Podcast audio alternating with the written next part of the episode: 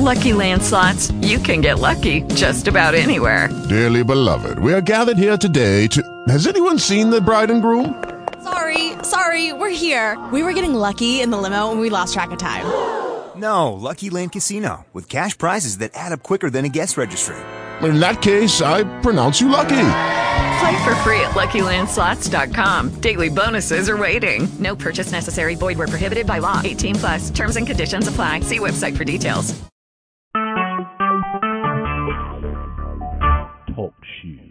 Recorded live. Welcome to the Tuesday Night's Triumph Over Targeting podcast. I'm your moderator, Ella. Um, tonight I have another very special guest. I think you guys will enjoy her very much. She's kind of new to the community, so this is a great opportunity to showcase her. If you are new to the call, please stay on and we will get you some additional support, some additional TalkShoe podcast numbers, and some helpful links and websites. This is a solutions and educational based podcast, but the views and opinions of my guests are not necessarily my own personal views and opinions. And again, my the views and opinions of my guests are not necessarily my own personal views and opinions. Sometimes I get people complaining or saying that I am, you know, being disinformation when in actuality I'm just letting, you know, people that are credible and people that have a good story and that I trust. I let them come on here, and no one's story is the same. And it's not for me to judge which stories are real and which ones aren't. Um, in their minds, it's real, and so sometimes our perceptions could be off. But it's I'm going to let people speak their mind and speak their truth, and that's that. My goal is that everyone can obtain something out of tonight, especially a feeling of empowerment. If you have any suggestions, comments, questions, or especially if you are in need of additional support, please don't hesitate to email me at tiangel2016 at gmail.com or ellafree2016 at gmail.com. So again, I really, really appreciate this woman. I've had some long conversations with her. I think you're just a dear woman. So I'm going to tell you a little bit about her. She is a targeted individual, an animal rights advocate. Her name is Lorraine. She offers her testimony about targeting, including home break ins, vandalism, burglaries, pet theft, maiming, and killings. She will discuss statements of fact and multiple police incident filings associated with these crimes, including evidence provided to a former attorney. She shares EMF and radio frequency readings taken inside the home and offers an opinion about animal nonprofits who may engage in harassment, street theater, and gang stalking. Lorraine graduated with a BA in abnormal deviant violent psychology with a concentration in addictive behavior with honors. She continued on to attain an MS in psychology with honors while completing certified alcohol and drug and drug counselor, her CADAC hours. She is a certified advanced clinical hypnotherapist and earned two human resources generalist certi- certificates. She is also an ordained minister, Reiki master, teacher, and involved in alternative health and intuitive arts. You can visit her Facebook page uh, and, and understand her experience with gang stalking patterns at www.facebook.com forward slash gang stalking vandalism patterns forward slash. So, Lorraine, thank you so much, and thank you for your flexibility. Oh, you're welcome. First, I want to thank you so much for your podcasts. Um, again, this is somewhat new to me, and I've kind of fast forwarded to doing a lot of research online to understand what was happening to me. Um, I've known for years that um, people have been following me around. At first, I, I started to think it was um, a particular individual uh, following me, and then I realized it was groups of individuals following me um, at specific times of the day doing quick U turns, following me into the post office, um, approaching me with questions and comments that were rather bizarre that I have come to learn is street theater. Um, I'm not sure how you know how you want me to start. If you want me to give a little background, um, I'm, um, or if you want me to go straight into my actual targeting experience. Well, we can start a little bit back. Um, you know, I'm very interested, uh, you know, because we have several, couple hours to several hours, however long you would like it to go. Okay. This can be like you kind of it's almost like a book for you a little audio book okay i i really appreciate that because um basically what has happened to me over these many years and the people that i believe to be involved it is a story within a story within a story um most of which i had no idea existed in the animal rights uh, nonprofit community. I was very naive, um, very naive to believe that everyone that got involved in animal welfare actually cares about the animals. um, but to backtrack a little bit, my background, um, uh, aside from my education, is I'm a divorced single parent of one daughter. My daughter's in a doctorate program. Um, I raised her as a single mom um, since um, she's seven years old. Um, she's uh, uh she's turning 29 soon. Um, I've been self-employed um, in addition to um, going to school for the larger part of my adult life as an adult learner. Um, I had to deal with a lot of issues with my ex husband not paying support, being a deadbeat dad. I've w- been in and out of court. I've been before pro- probably every judge in our local courthouse. Um, in addition to that, I had um, started dating online. I met someone who started actually stalking me. So I'm when when all of this other gang stalking stuff happened to me, I realized that it wasn't the stalking as I knew it to be. A stalking by one individual who has an obsession or a delusion about who they think you are or the kind of relationship you have with them. So I actually did have a real stalker um that I had a couple of dates with that when I said no actually started harassing and stalking me. Um, this was back in 2004 and 2005, and this individual, um, although I had a restraining order, a final restraining order, um, he violated it. So I actually testified before the grand jury and um, had, uh, you know, the the restraining order and reinforced each and every time for seven years until it was lifted. So anyway, that that's just a, a backdrop on my knowledge of regular stalking and then applying it to what's been happening to me over the last few years and how I I knew that there was something different. So I started looking up stalking online and mobbing and I fell into your community and started reading everything possible. But during the How time did that I find it, I was just curious. You just saw it on YouTube when you were looking into stalking. Yes, you know I go to YouTube for a lot of videos, and um, first I, uh, you know, I'm going to be all over the place because I do have an outline, and I printed out a lot of stuff. But again, it's a story within a story, and I guess we'll keep going back and forth for a little while. But um, I realized that something sinister was happening after a new neighbor moved in next door. um, and my house started to deteriorate in a very unusual manner. I'm living in this house for 29 years. I'm the original owner. So even though I was living here with my ex-husband, um, I stayed in the residence to raise my daughter in the school system so she wouldn't have to be moved around. It was a struggle for me. Um, at one point, I worked four jobs, and I'll tell you about the fourth job that landed me into meeting the um, uh, the um, animal rescue people, and how I became further involved in animal rescue and in form, forming my own nonprofit. Um, so, you know, in living here for 29 years and living anywhere for a long time, you know the neighbors, you know their comings and goings without even thinking about it. Everybody has a routine and a pattern. But as the regular people, the long term original owners started to move out and new people moved in, there were a you know very different and unique and suspicious activities um the person uh that moved in next door to me was watching me all the time mimicking everything i did. I'm a gardener. I've been gardening since i'm 12 years old. I couldn't wait to move into a house to landscape and garden and um i planted pretty much everything except the trees myself.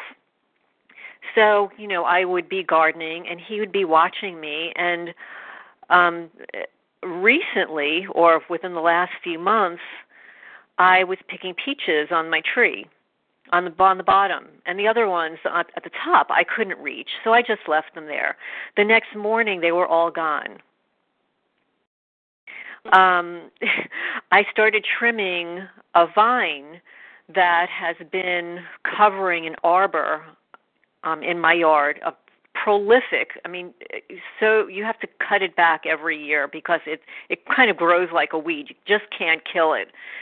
Um, and a lot of things that I planted around the yard are specific to being hardy, meaning that you can pretty much do anything to them and they won't die. So I I trimmed the perimeter um, one day. The next morning, when I woke up and went into the yard, it was destroyed. Someone had been in the yard and cut it completely down. Did you have an idea immediately? Did you? What I you did. thinking? I, I I immediately thought it was my neighbor. Um I you know because I was self-employed and because I work from home and because I'm home so often um and I'm not gone for more than a couple of hours a day, it seems really unusual that somebody could know when I'm coming and going, it would have to be somebody really close by. And it would have to be somebody who's watching me on a very regular basis. But again, I'm already fast forwarding to um, this started in around 2015, um, 15, uh, 2014 and 15. But there were unusual events happening before that, and I'll tell you um, how I got to be in this quote unquote program. But moving forward about the neighbor, um, you know, the neighbor had a lot of cars coming and going. They seem to be in a very unusual pattern. I'm a very perceptive person. I'm very intuitive. I'm aware of my surroundings. Again, I'm here 29 years, and of course, it's it's um, uh, important to be vigilant when new people move into a neighborhood. Not for any other reason. I've never had a problem before, never a break in. You know, I had a house alarm. It never triggered except for like an accident. I never had to worry. It was a safe place to live. It was a family neighborhood. But as new people moved in, and even local teachers would say, you know, the kids are horrible. you know, after 9 11, a lot of, and I'm originally from New York, so I'm not bashing New Yorkers here, but after September 11, a lot of New Yorkers wanted to flee New York and they moved to the surrounding boroughs, you know, perhaps to Brooklyn, then to Staten Island, and then to New Jersey, which is the next viable option because of the transportation and the technology and you know the cost of living is is fairly nice. I live in a very nice house. I live in a five bedroom house. Um and you know everybody on the block pretty much takes care of their property and I was one of those people. In fact, I am was fastidious about caring for my property, which is why when things began to deteriorate in a very unusual way, I became suspect and it wasn't until um a neighbor, possibly friends, um, and I were talking on the phone, and she said, "You know, I couldn't sleep one night, and I looked out the window. It was 2:30 in the morning, and I saw a man at the corner get out of his car, and he was just walking around." And I said, "Well, did you call the police?" And she said, "No, you know, I I just made a mental note of it, and you know, tried to go back to sleep." And I said, "Well, that's very suspicious." And then she said, "Oh, well, maybe it was some husband, you know, looking for his wife or an ex-husband." And I thought, "Well, that was an unusual statement. I mean, if I saw some man walking around at 2:30 in the morning getting in and out of a car, I would report that." But she said something uh, again, it was like a, a clue. She said, "You know, I always lock my my interior door um to the house. Now, you know, most of the people around here, we have garages Everybody's got a garage door opener. You click that little zapper, the garage door goes up, people walk into their garage and usually walk straight into their house without having locked the interior door. And I was one of those people. I was one of those people for 29 years. I never locked the interior door um because you know, my garage door's locked. Who's going to get in? Um, but when she told me that, I locked my interior door. Um, the next night was a Friday night. I go out to take care of a bunch of cats that I was feeding on the other end of Manalapan, a cat colony that I've been caring for for 16 years. Um, and then I met a friend for dinner. I get home around 8:30 and I notice there's a lot of unusual stuff. I noticed up until that point though that cars had been following me on a very regular basis, doing U-turns, following me, and I'm I'm thinking, what's going on here? I noticed things in my house were deteriorating. I purchased so many new things because I placed my house on the market. And you know, when you have placed your house on the market, especially when you have pets, and I work from home, I've got stuff all over the place. Um, you know, you want it to look nice. So I bought new rugs, all new rugs. I bought all new placemats. Um, I had renovated my bathrooms a couple of years prior. Um, I repainted. I did a lot of things in preparation of selling my house. I put a lot of money into the house. I re I sodded the you know part of the backyard. Like really, I put a lot of money into the house. um to kind of uh, offset the fact that I have pets and some people are allergic and whatever to you know give the best possible appearance. So I would buy something and come back and that next day my rugs would be destroyed completely pulled. And i knew that my my pets weren't doing this. It just seemed bizarre. But in my mind i couldn't fathom. I my mind didn't go to that somebody had been in my house. I didn't it just didn't occur to me that that could happen.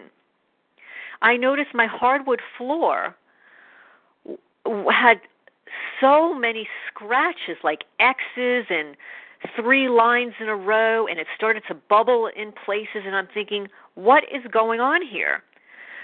I never found any liquid on it. I it was just deteriorating and I had so much going on in my life, you know, as a as a single person and caring for animals and starting a business and I had an eBay business on top of it.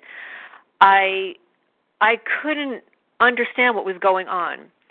So anyway, going back to um my going out to dinner and coming home and thinking everything is a little unusual. It was dark in the house. I keep it kind of dark. I like it like that. So the next morning, I'm looking around and things are really out of place. Things that I would normally find in the place that I leave it because I'm very organized and I like a little organized chaos um, weren't there. Things were disappearing. Things that were in my attic, I found in my desk downstairs. Things that were in my house, I found in my car. Um, I noticed um, when I replaced um, an air filter um, that it was incredibly black. I don't smoke. No one is allowed to smoke in my house. I haven't lit a fire in my house in the fireplace now in 3 years. I couldn't understand why it was black. I change it. I immediately look in my fireplace. My fireplace is completely scorched. I was baffled and confused because months prior I hired someone to clean and inspect the fireplace for a year, knowing my house was going on the market. Um, I hadn't used it all that much prior, except during Hurricane Sandy, and it was essentially clean. It, I had a white background, and here it was black, scorched. It made no sense to me. So when I when okay, so going back to the night I I went out, came back in in the morning, I'm running out to to run errands. I noticed my door had been broken into. The paint was chipped off. There were striation marks on the lock. My um, interior screen door with glass on it um, appear to have been opened so wide that it broke or pulled away from the hinges and the door frame. My heart started to race. I started to panic. and then everything that I noticed going wrong in the house, it came to me that my house had been broken into. And then I thought, maybe this isn't the first time. So I started looking around my house um, after that break in, and every drawer, drawers that I never go into. You know, there are some things that you do on a regular basis, drawers that you use every day, and others you just, you know, it's a big house. I store things away. I noticed one closet was completely disheveled. Somebody had been in my closet, rearranged everything like they were looking for something. I go into other drawers and they're in disarray. I had a file. I bought a new plastic file for my nonprofit stuff, and I noticed the latch weeks prior um, was disconnected from it. It didn't make any sense to me. How could that happen? And then um, I reattached it and then the next time I looked at it, it was gone. It wasn't on the floor. It was nowhere. So I'm going to I'm jumping around here because you know some of these things are just they're coming back to me. So I go into the garage and the first thing I do is I have to change my garage door code. I call the garage door opener guy to come over here and he's changing the code. And while he's here, I'm calling the police. Um, the first two police arrive, and I'm telling you, this was like a fucking. I'm sorry. I'm I'm gonna say, it's it was like a comedy. It was a comedy of errors, like a skit, and that's the only way I can describe it. Um, two police officers arrive. They're waving their hands up in the air. Look at her. She's she's um, sweeping the floor. They're completely ignoring the fact that I'm changing the pin, uh, the code they they come into my house, they ask me what's wrong, I show them, and then they leave. Um, and then another officer arrives. This officer appeared to be a little bit more professional, but he didn't have a name tag on him. I didn't know who he was, and I'm I'm right now um, in a panic mode, thinking that somebody was in my house thinking that everything that I've been noticing the last few months, the deterioration, my pets getting sick, pets getting killed, everything is coming to me that that my house had been broken into several times on a very regular basis. Um, so this police officer, um, I show him something unusual upstairs somebody had been moving things in my daughter's room, or I should say, you know, when my daughter lived here, it was her room, but she still has so many things there, as many kids who move out leave their things behind. Um, and I showed him something that it just wasn't possible to happen on its own. He completely discounted it. I showed him the closet that was completely disarray, discounted it. Didn't take photos, didn't give me an incident report. He did walk around the house. He said, "I don't see any break-in." I showed him the the door that was noticeably broken into. The first thing he says is, "When was the last time you painted your door?" I'm looking at him in like I, I'm I'm in panic mode, and they're completely discounting everything. He leaves.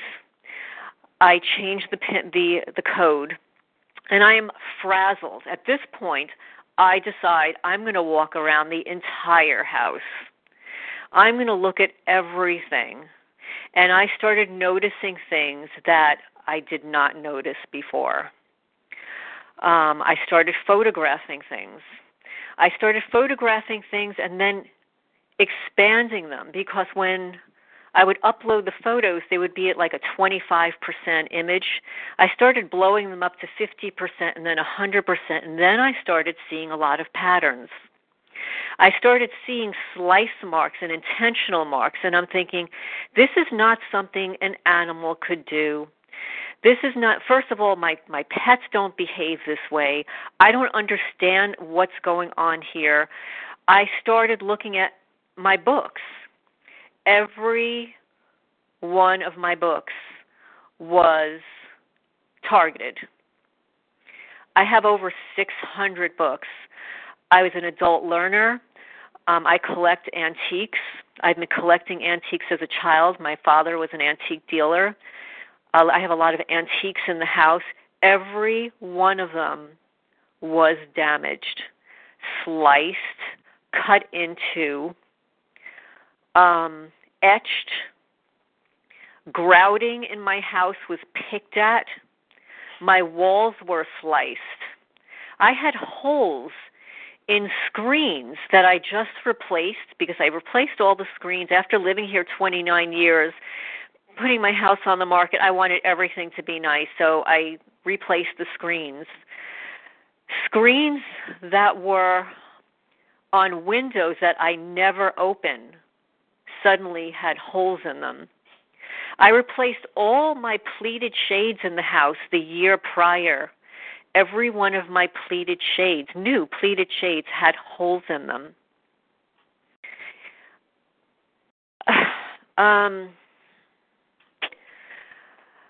I started looking at other things um, that didn't make sense to me. I started pulling all of my books out of the shelves. There was one new book that I hadn't read at the top of my dress, um, my desk. I hadn't read it. I, I left it at the top, thinking I'm going to read it, you know, sometime soon. I pull it down. It is covered in urine. Oh, unbelievable. I noticed the weeks prior that my bed was covered in urine. I was baffled because, first of all, I've never, ever, I've had cats my entire life. I've had cats since I'm five years old. I'm I'm turning 60 this year. I've always had pets. I've rescued animals my entire life. They're all spayed and neutered and vaccinated. They don't spray. I've never had a cat spray ever. Right. I couldn't understand what was going on. Where is this coming from? And in my bed, cats do not and in the cats beds cats don't pee where they sleep. They don't pee where they they eat. I i was baffled like who's doing this? What's doing what's going on here?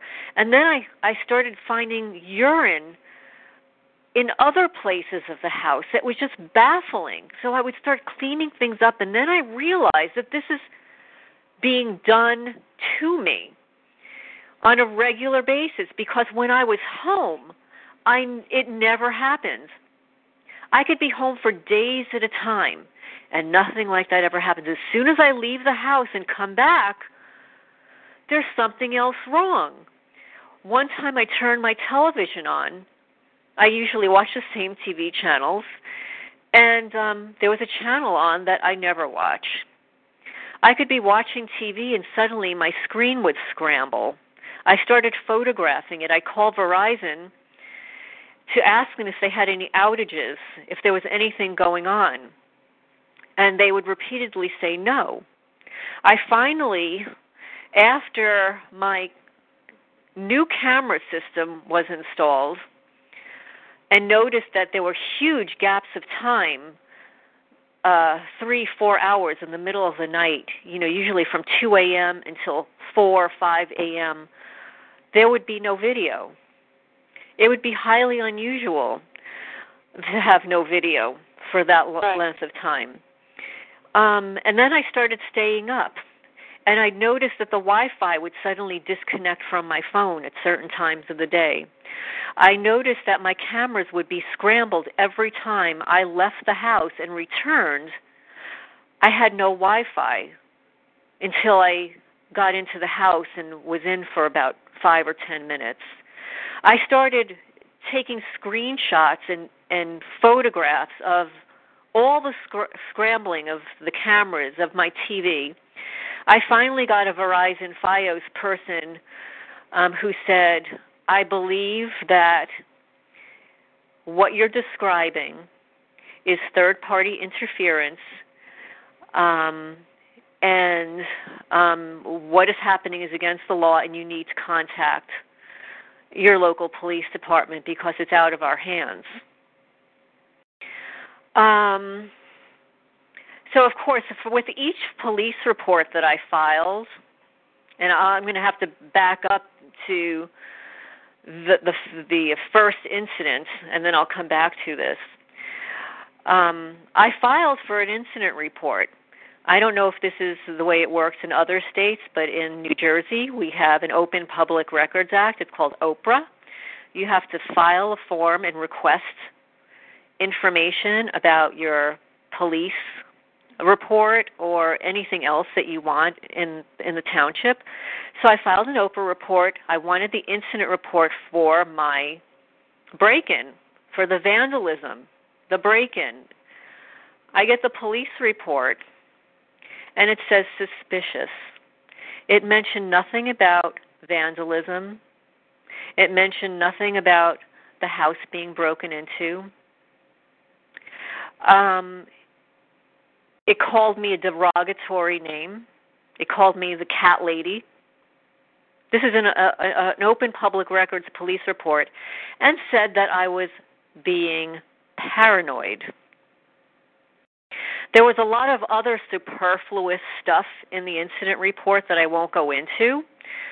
Um, but each and every person that I showed the report to said that this should not be in the report. there should be other things in the report that weren't there. So I sent uh, eventually, after the filing the third police report, um, well, I'm going to back up a little bit. After this incident, I then continued locking the doors and I replaced all the locks in the house. After I replaced the locks, they were broken into again. And then I filed another police report. I mean, it gets progressively worse. The police officer that came uh, for this one, um, I showed him the interior of the fireplace. I showed him the vandalism of my gates. I showed them the vandalism of my sheds. I showed them the vandalism of my floor. Tile floor gouged out. My antique furniture from the 1800s that was in mint condition from back then that I've had for 40 years what had etchings in it and the marble was uh was uh I don't know what the word is uh chisels off um, and again, urine was poured all over it. Oh, by the way, urine was poured all over um, a lot of my rugs. And all of those new rugs, um, if you turn them upside down, they were all sliced from the underneath so that if I vacuum them or wash them or whatever, they would completely fall apart which is starting to happen now. But they were all sliced underneath. And I've got photos of everything. And if whoever goes to the Facebook page, you'll be able to see some of it. I've got thousands of photos at this point. Um, so I filed the second police report, and um, the police officer asked me, um, "Is there anybody else that can, you know, that that lives with you?" Oh, and oh, and each officer by the way. Every incident report, they ask me if I lived alone. Every one of them. Does somebody else live here? Do you live alone? Um, one officer said, Well, how often does your daughter visit? The questions that were being answered, asked of me, I, I thought may have been a little unusual um, because they weren't even entered into the police reports. But other things were entered into the reports. Things that I never said were entered into the report. Um, this last police officer asked for a family member's phone number. They contacted my mother. They wrote in the poli- in the incident report that they contacted my mother, who said that she's very concerned and that that she will watch me in case of uh, what was the wording? Um, you know, in, in case she notices anything or something like that. When I when I read it back to my mother, she said, "I never said that." She said, "I'm concerned about your situation. I don't know what to do about your situation. I live here." So they completely fabricated not only the first incident report, but the second one. And it just gets progressively worse. I've filed seven incident reports. I've tried to correct the first three. Um, I sent a letter to um, the lieutenant, um, who, by the way, I met with um, to change the incident reports, and he was not uh, responsive or uh, he, he was not responsive to changing them at all or even documenting the truth. So I wrote a letter highlighting the discrepancies between their incident reports and the facts. It wasn't even hearsay. There was actual facts. These are the facts. My my cameras were scrambled on this date. Here's the photo. My camera was scrambled on this date. Here's the photo. In each incident report, they would mention she's got a, an alarm system. It didn't trigger to our our uh, agency. What they failed to realize is, and I documented this, that my cameras uh, are not were not connected to my alarm system. So if somebody blocked my cameras, it would never have a triggering event to somebody breaking in. What I have since discovered is that it is very easy. There are electronic devices out there. There's one called a Wi-Fi jammer. And again, you know, I I can't even believe I know all of this surveillance and counter surveillance stuff. This is not anything that I'm remotely interested in in, in my entire life um I consider myself to be a spiritual person who who's trustworthy and honest and and you know I I couldn't believe I started researching this stuff. Well, so I found this Wi-Fi jammer and my heart sinks. And I'm thinking anybody can buy this thing and disable anybody's house alarm. I don't know if the word is disable. I think the word I read is deauthenticate, where this jammer does just that. It doesn't break the system. It it just interferes with the signals going from one thing to another. And that would allow somebody to enter my house by disabling temporarily my house alarm so there would never be a triggering event. The fact that my that I had to replace my locks 3 times and that people have been in my house before that, they more than likely either made a key or stole a key. Um, Unlike some other people, you know, mo- a lot of people keep, you know, extra keys hanging somewhere in their house um, and I was one of those person who kept extra keys hanging in a in a visible space for me in my own house in the privacy of my home. So if somebody broke in, they would have readily seen that and have been able to make keys to allow themselves in. I later discovered that my slider door had also been broken into. After I replaced the locks for the third time, um, I hired a private detective. Um, I met with him two times. Prior to my meeting with him, we were talking on the phone, and suddenly the phone turns around where I see his face on my phone. And he got really startled by it, and so did I. Um, I didn't do it, and neither did he. But I will say that prior to this, I did feel that my phone was tapped.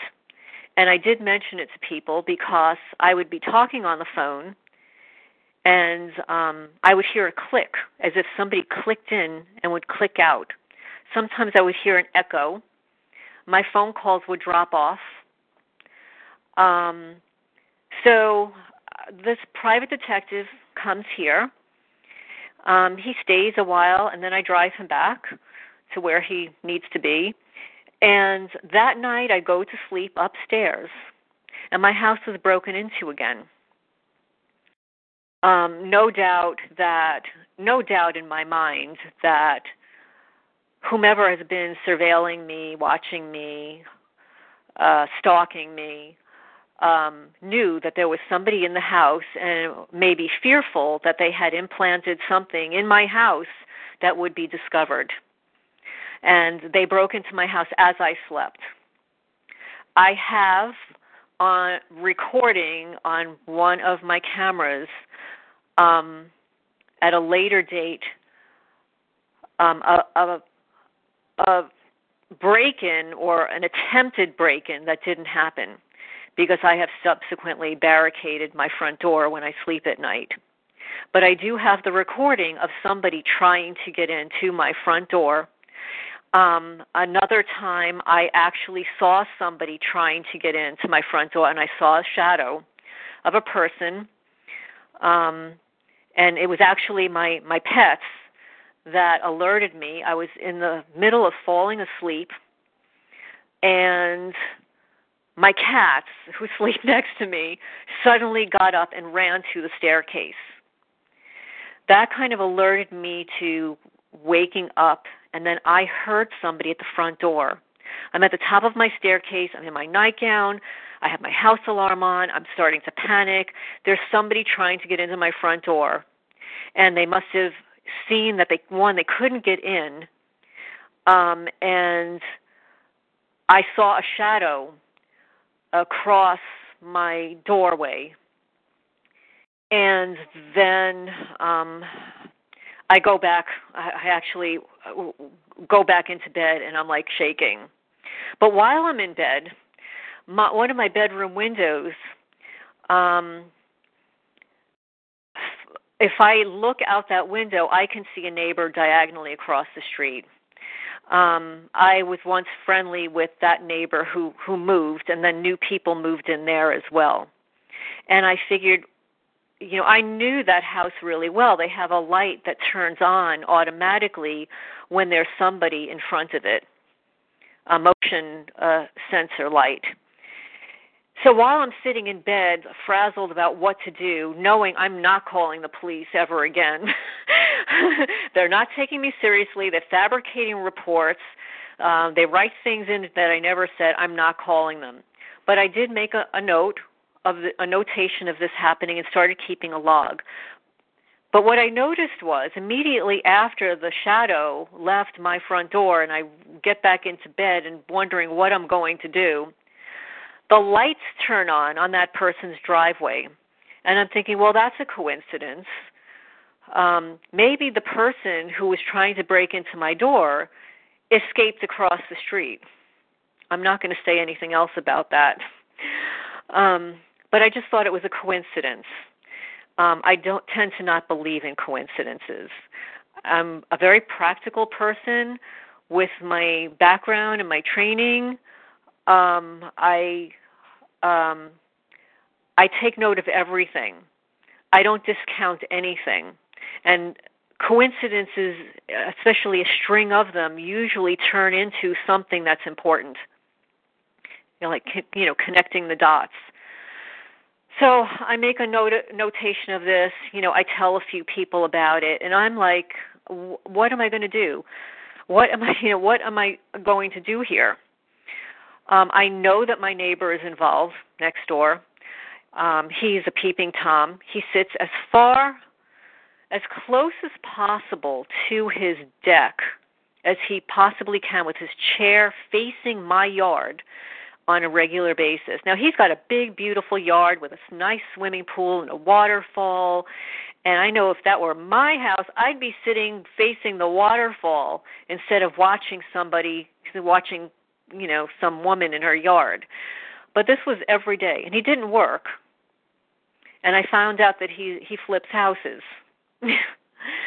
um I, i'm going to back up a little bit because there seems to be a theme uh, of, of what's going on around here also because every time I did something new to the house after I painted, suddenly I'd find something wrong with the paint job.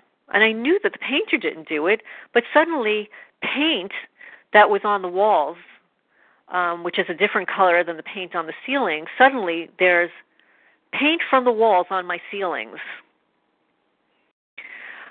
Um, new grout that I replaced suddenly started being etched away a little at a time, a little, a little at a time.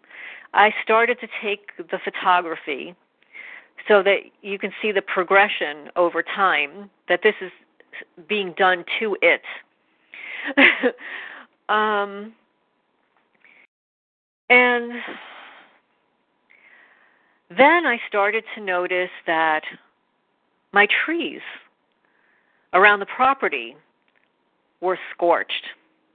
I called my tree guy. He's been caring for my trees for 20 years. You know, again, I'm living here 29 years. I'm a gardener. I'm probably the only one on the block that regularly trims all the trees every 3 years. So, it just seemed odd that my trees would be suffering um in such a way especially since we had like one of the wettest summers possible that it just seemed unusual that my trees would be scorched. But my tree guy says yeah your trees are scorched. And then he kind of whispered to me about getting cameras. He said that you know things started happening to him and once he got cameras he caught the person. And it's like i have cameras. They're being blocked they're being scrambled every time i leave the house they're being scrambled, and especially the one on the driveway. So I decided I'm going to get rid of all the cameras. Um, and I sold them. Um, a friend of mine sold them to an attorney, and they're working just fine in her office. No problems with them. But here, they were being scrambled, they were being interfered with. The batteries would consistently drain even when they were 100% full the night before. So I knew that the, you know things were being interfered with here. So then I get a different security system. And that one and and I'm at a loss of what to do because 3 4 hours of that security system there are no photos I had trail cameras around my property.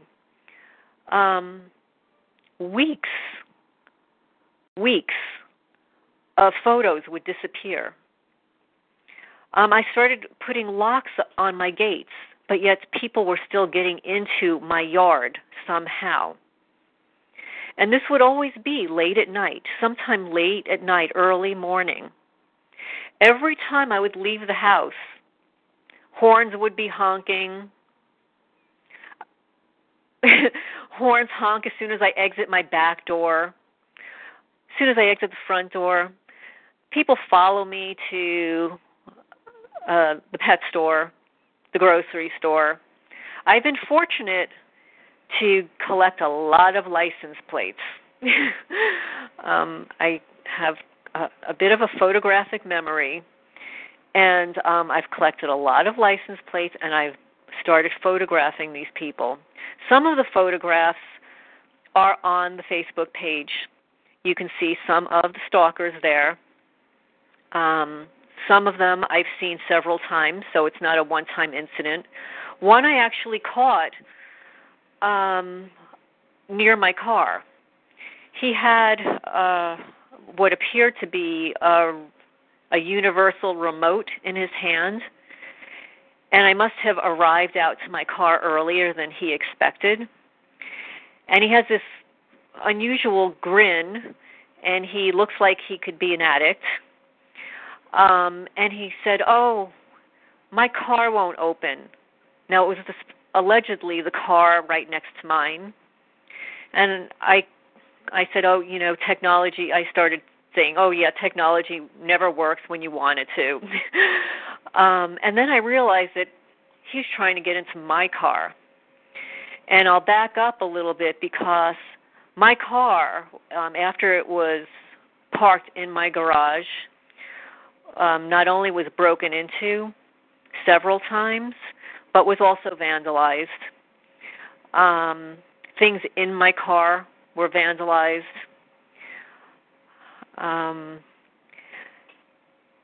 there would be um, graffiti on my my car windows when I got back from grocery shopping, as if somebody had been in my car, because the graffiti would be on the inside of the window, uh, and it would usually be done with some kind of a white marker pen, and sometimes in a gre- like a greasy substance.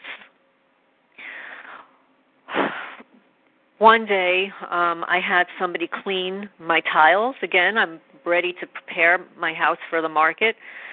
I clean all the the tiles in the kitchen and the hallway, clean all the grout and everything. Um, you know, run my usual errands, and I come back, and there are grease marks all over the floor, like droplets of grease. Um, all in the ground as if somebody sprinkled it. Um, within the last week, uh, a portion of the bottom of my refrigerator was removed. And I have the dates and times that this may have happened because my new hardwired system um, just stop working for during the night five times in two weeks and then another two times in a week. So there is somebody who has the technology um, and the time and the money to completely invade my privacy. I am convinced that my house, my entire house, was searched illegally. I've had clothing stolen. I've had more than $4,000 in items stolen to date, if I were to calculate the amount of damage to my furniture and the house, it's over a hundred thousand dollars worth of damage. That's a lot of money. It it it is. And what's even more disturbing and disheartening is that I'm very meticulous about my things. You know, I grew up not having a lot of things. I've been very fortunate in my adult life under some of the worst set of circumstances. You know, again, I'm going to go back to I was working four jobs to support my daughter um because my ex-husband's a deadbeat dad um and wanting to give her a good life um uh, you know while we continue to live here. Um so to have somebody come in and destroy antiques.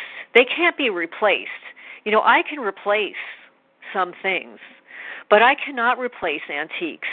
I can't replace um these things that I've uh, you know cared for all these years. I can't replace a 30-year-old tree that is being systematically killed and destroyed. What's even more disturbing is that, you know, police, law enforcement, they take an oath. They take an oath to protect people and property and to protect the Constitution of the United States without bias. And that is not what I'm experiencing here.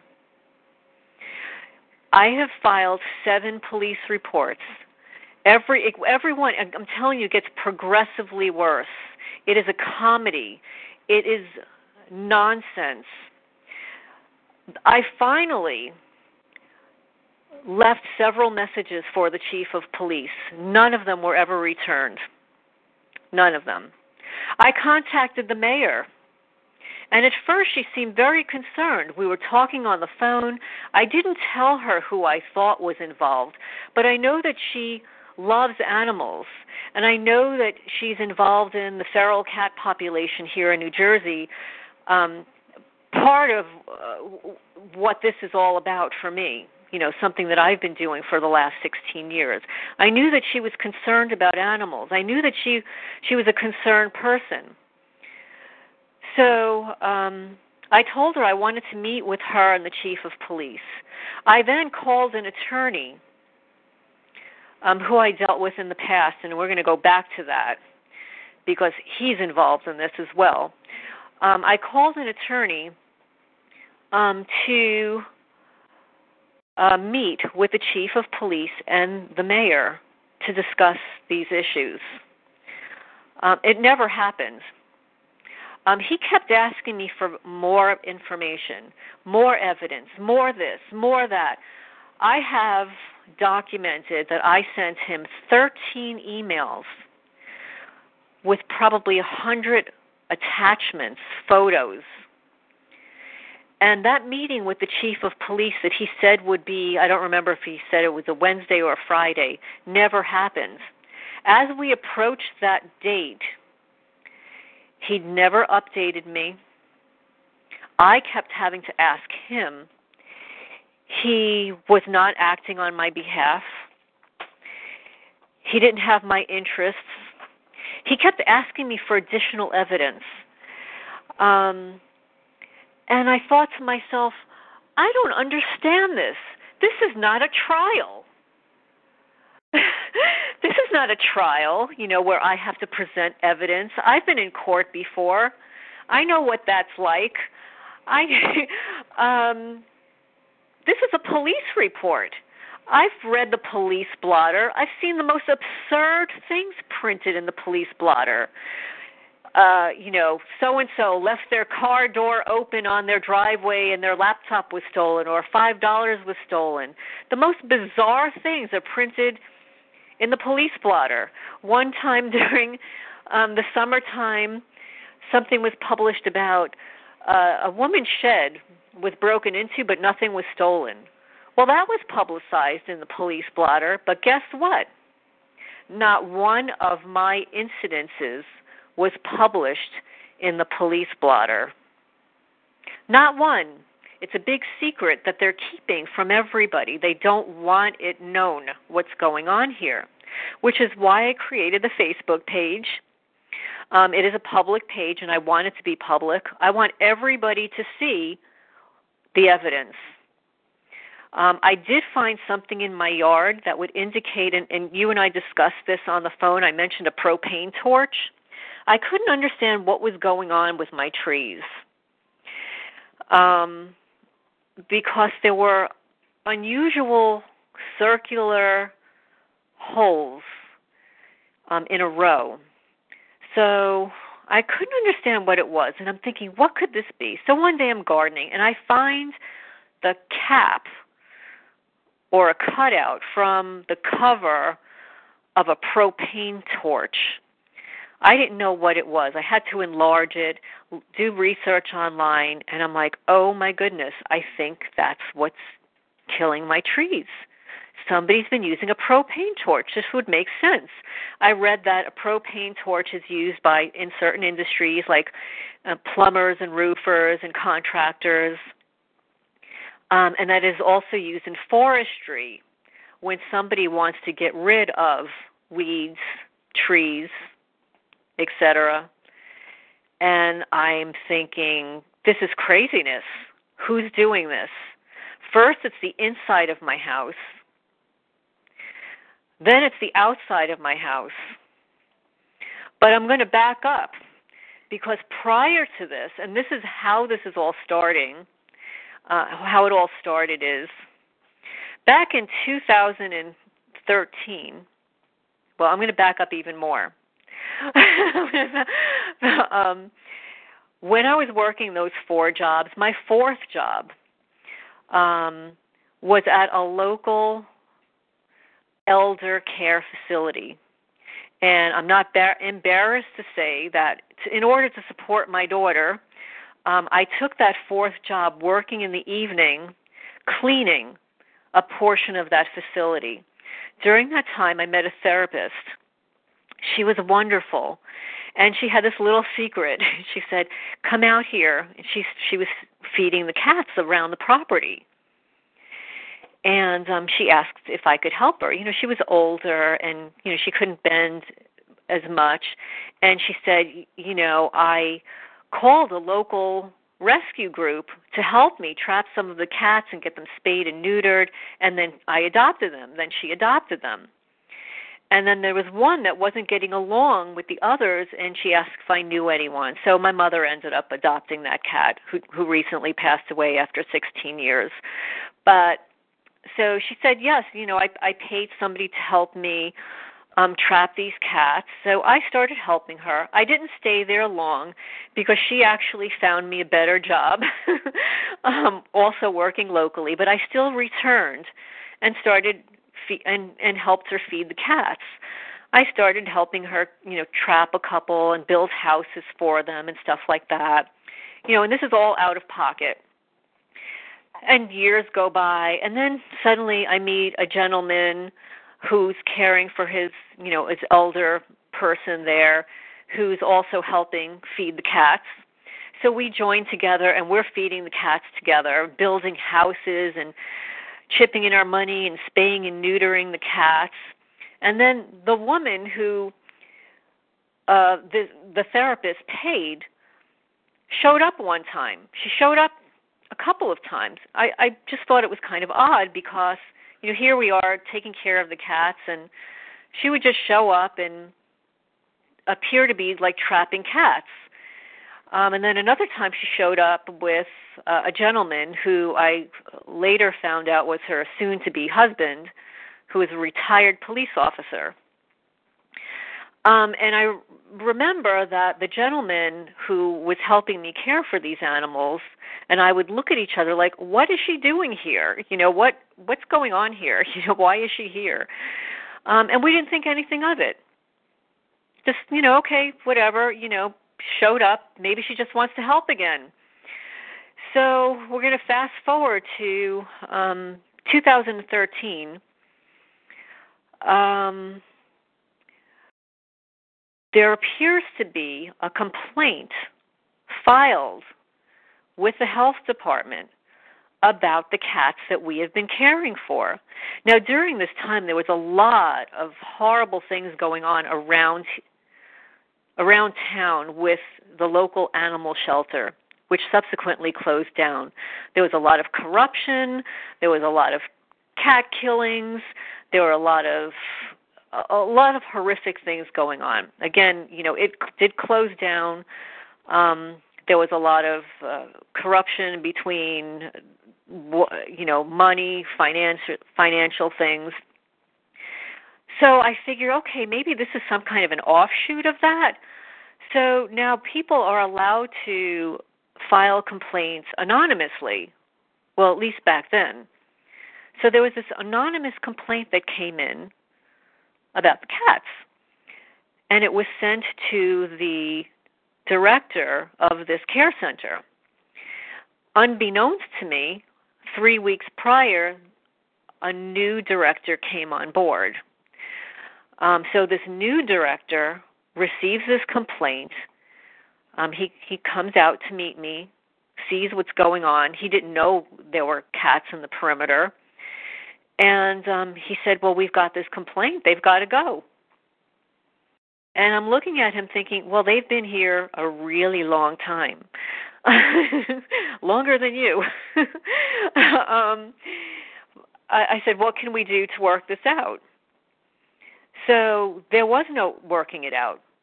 He said he wants them gone. And I'm thinking, well, that's not a possibility. That's not going to work for me. There's no reason for them to be gone. This is a wooded area. I'll back up to, to say that there are 13 acres of land. Um, I would say half of it is unusable because it's a watershed area and it is a forest. And that's where these animals were living. And that's where animals still live. You know, um, raccoons and possum and foxes and cats and birds so they were far enough removed where nobody knew that they were there, but suddenly they needed to be gone. Um, so um, I started calling everybody imaginable. I even called that woman who would appear uh, sporadically, and she couldn't help. And then I called um, a, a larger group here um, who's supposed to be, you know, in the service of protecting animals, and they couldn't help. I called the Humane Society. I called everybody imaginable. Nobody would help. I decide I've got to take matters in my own hands, and I file a petition with care2org. And the petition went viral, um, as petitions can, you know, when it comes to animals. It went viral around the world. Um, I started posting the petition in our local Manalapan patch um, on a regular basis, and somebody found it, an activist, um, who handed it to another activist who created a Facebook page. So, two activists, animal rights activists, created this Facebook page, saving the blank, I'm not going to say where, cats from extin- extinction. We need help. We need donations. We need to get the, the cats trapped. We need trappers. We need to get them spayed and neutered and up to date so that they can stay. We need to find a place for them. We need to petition um, to have these cats stay. They've been there for a long time. Suddenly, uh, the people who didn't want to help come forward. Wow, look at this. You know, we've we've got somebody who is um, making waves here, and guess what? We have a great opportunity to fundraise on behalf of those cats, and that's what happened. I did not have a nonprofit at the time. I didn't know anything about nonprofits. All I knew was that I was caring for these animals selflessly, out of pocket, and now somebody wants them gone, and I needed help. Um, so this individual comes forward and says, I will trap the cats. She starts a fundraiser. Um, suddenly, I'm not permitted uh, conversation with her. Um, I'm blocked from the Facebook page. I'm not made an administrator. Suddenly, people appear to be angry with me. Um, and this woman takes complete charge of the situation, goes behind my back, um, schedules a time and a date to trap my cats um, on the only time that I can't be there um, while I was visiting my daughter in another state. And I'm going to backtrack just a little bit. In 2012, I contracted Lyme disease. Um, I thought it was very unusual because I contracted it in January um, when it's cold and when I wear hats, and it was embedded um, in my left ear. Um, and for the better part of two years, it was like a living hell. Now, I'm very suspect after all of the gang stalking and after all of this has happened. I'm just going to hold that up as being suspicious as well.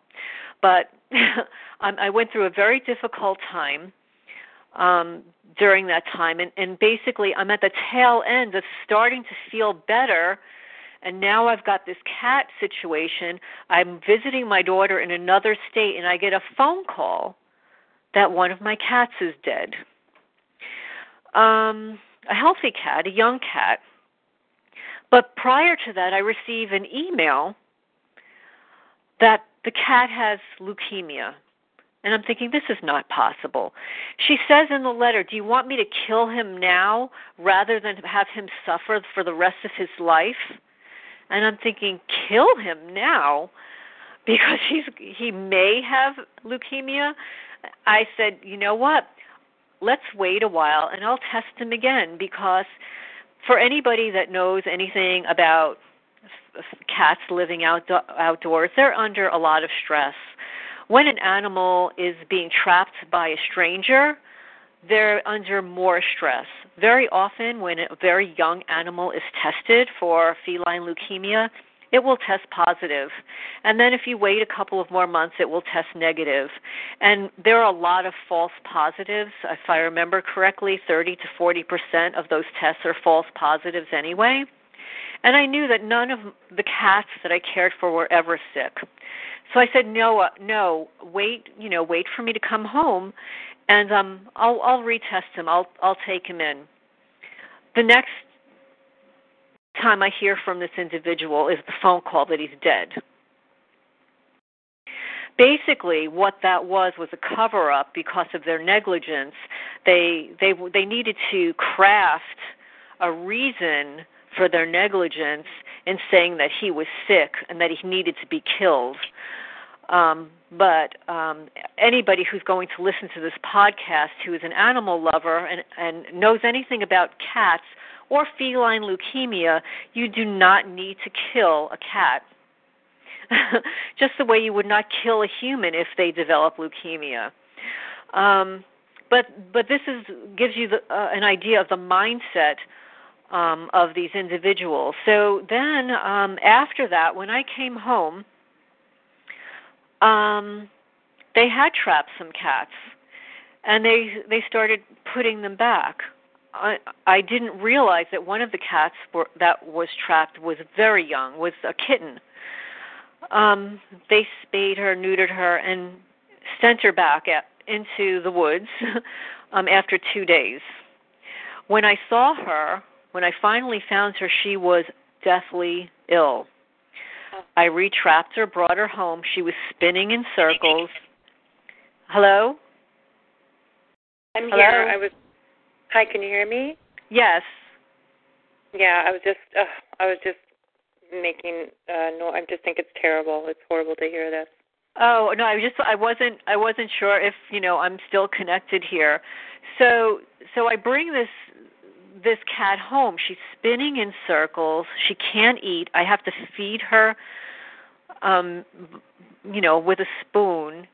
I bring her to the vet, get some medication for her and and then bring her back again and get some medication for her and it's becoming increasingly difficult to care for her. I don't know what's wrong with her. I don't know what's going on. So I call the vet and I said, you know, can you keep this cat overnight? um, and, you know, give her some fluids and and do some tests. And you know, I need to know what's going on. She's got diarrhea. She's not. She's tipping over. Um, her her eye was partially closed, like the white, the third eye was um, was um, visible, and um, she weighed 2.8 pounds. The poor thing had been spayed, vaccinated, ear tipped, um, all by a stranger, thrown back outside, and then got that sick. So I bring her to the vet, and I'm waiting, you know, to hear something back. And um, I go there, and the cat's gone. They said, "Oh, well, we gave it to so and so. They said that you couldn't afford to pay for her." I said, "I never said that." And I was appalled that any veterinarian could give anybody's pet, anybody's cat, to a stranger just because they ask for it. Unbeknownst to me, that stranger um, was in a position of authority, um, was an individual who um, I previously contacted who said that they couldn't help. Well, she took the cat, and um, I never got the cat back. I decided, you know what, I need some help in this. I'm getting, I received a threatening email from the other woman telling me that if I ever spoke about her in any way to anyone, that she would call my certifying board. And I'm thinking, how does she know this about me? So she must have done some research prior to sending me the nasty threatening letter, email. Um, she knew that she was illegally fundraising. She kept ended up keeping the money. Um, money was coming in that I never received. People were gifting things upon, you know, my cats that I never received. I never received an accounting of the alleged cats that she trapped. But I did notice that at least five of the cats um, died. Um, so what I did was I I needed to find an attorney. I didn't have the money for an attorney, so I wanted to see if there were any animal rights attorneys that you know might be doing some pro bono work. So I found a group. I call the attorney. I speak to her. And when I mention who the person was, she says, "Oh, I know her. I'm sure she, she's reasonable. If you asked her for the cat, I'm sure she'd give it back." And I'm thinking, I wouldn't be calling an attorney if that worked. so um I'm thinking I don't know what I'm going to do. I'm going to have to get a I'm going to have to pay an attorney. So not long after that phone call, I actually receive a legal cease and desist letter from that law firm telling me that I am harassing their client. Their client is the woman that stole my cat. um, I later find out and and I don't know if people know this about nonprofits, but you you do have to file tax returns. They're called a 990. Depending on how much money you bring in, you either file a long form or a short form, and it depends on how you know if you you know earn over fifty thousand dollars or under. You have to file different kinds of forms, but you still have to file. You know, you're a public entity. You you account you have to account to the public for what you do with with the money that they're donating. So i'm thinking they're threatening me for wanting my cat back? This is craziness. So i i asked them for their 990 i get it. And i noticed that the lawyer that i originally called was on the board of directors of the offending cat rescue group um, and I'm thinking, that's odd. That that seems like a little bit of a conflict of interest. And why didn't that lawyer tell me as soon as she heard who it was that she could not take my case and that that um she should not even be listening to what I'm saying. She should have immediately said and and I know this now after speaking to other people that if it's a conflict of interest, they should tell you immediately and not listen to your story.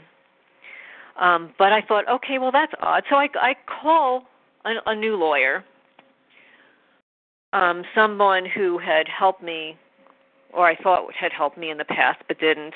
But I did call him again um, because I didn't know of anyone else. So he he writes he asks me to write a letter and that he'd edit it. So I write this really long letter, which he edits and sends off. They respond. He responds again. They respond. And then there's this total standstill. My lawyer does absolutely nothing. Um, and I'm thinking, what's going on here? And I'm being billed, and I'm paying, you know, all this money. And then I said, he's not acting on my behalf. I've got to back out. It's costing me too much money. I never get the cat back. There were other cats that were missing, and then other cats that died. And I'm thinking, this is just horrible. But during this time, I had already filed. Somebody told me, you know, why don't you get your own nonprofit? So I filed. I actually filed before I left to visit for my daughter, knowing that it takes a very long time um, um, to finally be granted that status. And um, so I'm waiting for it, and um, I I finally get the nonprofit. And until you're tax exempt, you can't start fundraising. So I'm waiting for that so I could finally start fundraising for, for the cats. Um, so I start fundraising, and I think what happened was that gentleman, the husband of the woman who was at that the cat colony, uh, I believe that the woman led him to believe that it was hers.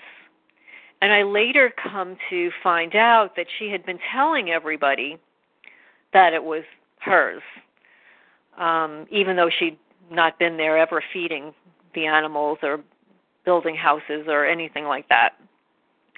And I'm thinking, okay, she was trying to impress him. That's what it is. That's what all of that was. She was just trying to impress him.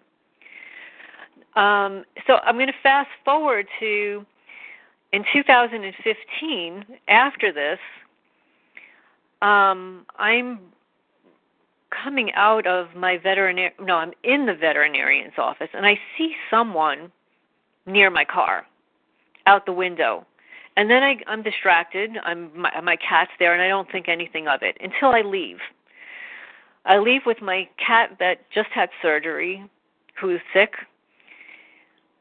you know, wobbling out there, and suddenly this car next to me jerks and blocks me from getting into my car. So I, you know, I roll my eyes thinking, you know what? it's just another person another rude person you know who lives around here but then he gets out of the car and kind of waves uh, for me to go and i note the license plate and i look at him it's like that guy looks really familiar and it's like i know who that is it's that woman's husband it's um the retired police officer and I'm thinking, how dare he? Who does that? you know, um, and I noted it. And then when I got home, I noticed that there was chewing gum on my license plate. And that this woman had stuck chewing gum on my license plate. I mean, this is how immature some people are.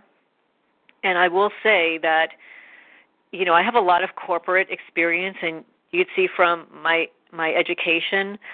I care for cats um, because I love helping animals. Um, it's not what I chose to do for a living, but people do choose to do it for a living. And some people make a lot of money doing it. I had no idea until I became involved that there's so much backstabbing, immaturity, um, that people steal other people's animals. I had no idea that this actually existed in animal rescue. Um, and that lawyers are involved in covering it up. They're killing animals, they're stealing animals, and this is all for profit. Um, and granted, you know, people who work in nonprofits, they work hard it's not easy caring for a lot of animals. It's it's it's um you get compassion fatigue. You you know it's laborious uh, and um it's very expensive. And I I do believe that people should be compensated for the work they do with animals. Yet there are hundreds and thousands of people out there that do exactly that out of their own pocket um, and never get a dime from anybody. Um, and what I found is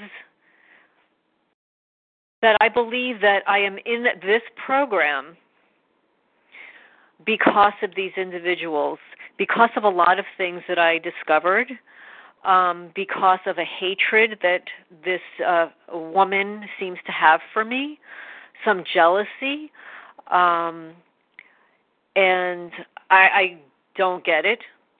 Um, there isn't anything that um, I want from these people. I, I tend to not associate with people with that mindset. So that they've been targeting me for all of these years, I've come to believe that there may have been an agenda from the beginning. Um, I do not believe that that original complaint was a, was a, a, a real complaint.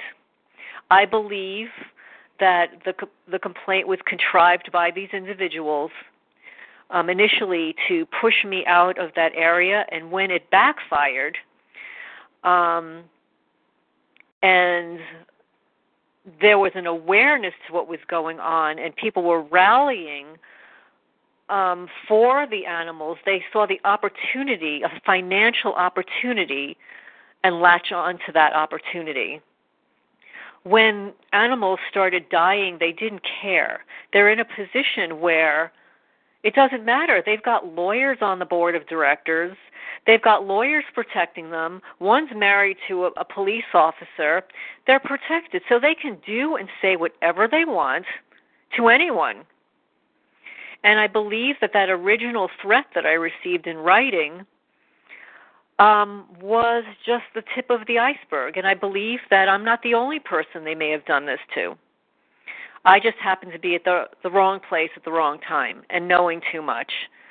Um, I think they felt that, oh, you know what? She's just going to go away. She's going to be scared. She, but I, one, I don't negotiate with bullies. I may look, you know, like a nice, sweet woman, but I don't negotiate with bullies, and I am a fighter. Um and people who know me i've i've even had one of my friends call me a pit bull. Um when you push my back up against the wall i am not going to be nice about it and i i will fight. Um i do not want to believe that i'm in this for life. And i will i do believe that with your group and the awareness and the potential class action suit that um, may be formulating, that there and with what's happening in Cuba, I do believe that there's going to be a revolution. There's going something's got to give something that's going to make people aware. There's going to be one senator. There's going to be one person. There's going to be maybe an animal person because if you look at my Facebook photos um, under some of the animals that were killed intentionally, this is despicable that animals are murdered. Two of my um, house cats suddenly developed cancer, one in the throat and one on the nose. These were healthy cats people were coming into my house every time I was away, harming my cats. I would find them huddled together under a chair and wouldn't come out. One um animal, one of my cats, her personality has completely changed. She's scared of everything. Um and um the targeting um in my house, the electromagnetic field, um I'm going to back up a little bit. In order to protect myself, I started buying a lot of stuff. Um, I bought um, a triple axis EMF meter. Um, I bought um, actually a police camera that I now wear on me because wherever I go, I've got a camera. I've got a camera in my car. I've got a camera on my body. I've got cameras around the house and I'm photographing everybody. I'm photographing the neighbors coming and going. Um, it's there are patterns that are happening here. After the neighbor next door, oh, this is this is another clue. The neighbors next door um, had a lot of cars coming and going. They seemed to be in some kind of an unusual uh, pattern on the driveway. if one would leave, one would park in this space, and one would park in this space, and then the lights were flashing, and the horns were honking, and people were coming and going. They looked like criminals. um, they decide they're going to play, place their house on the market, and where do they move? Across the street.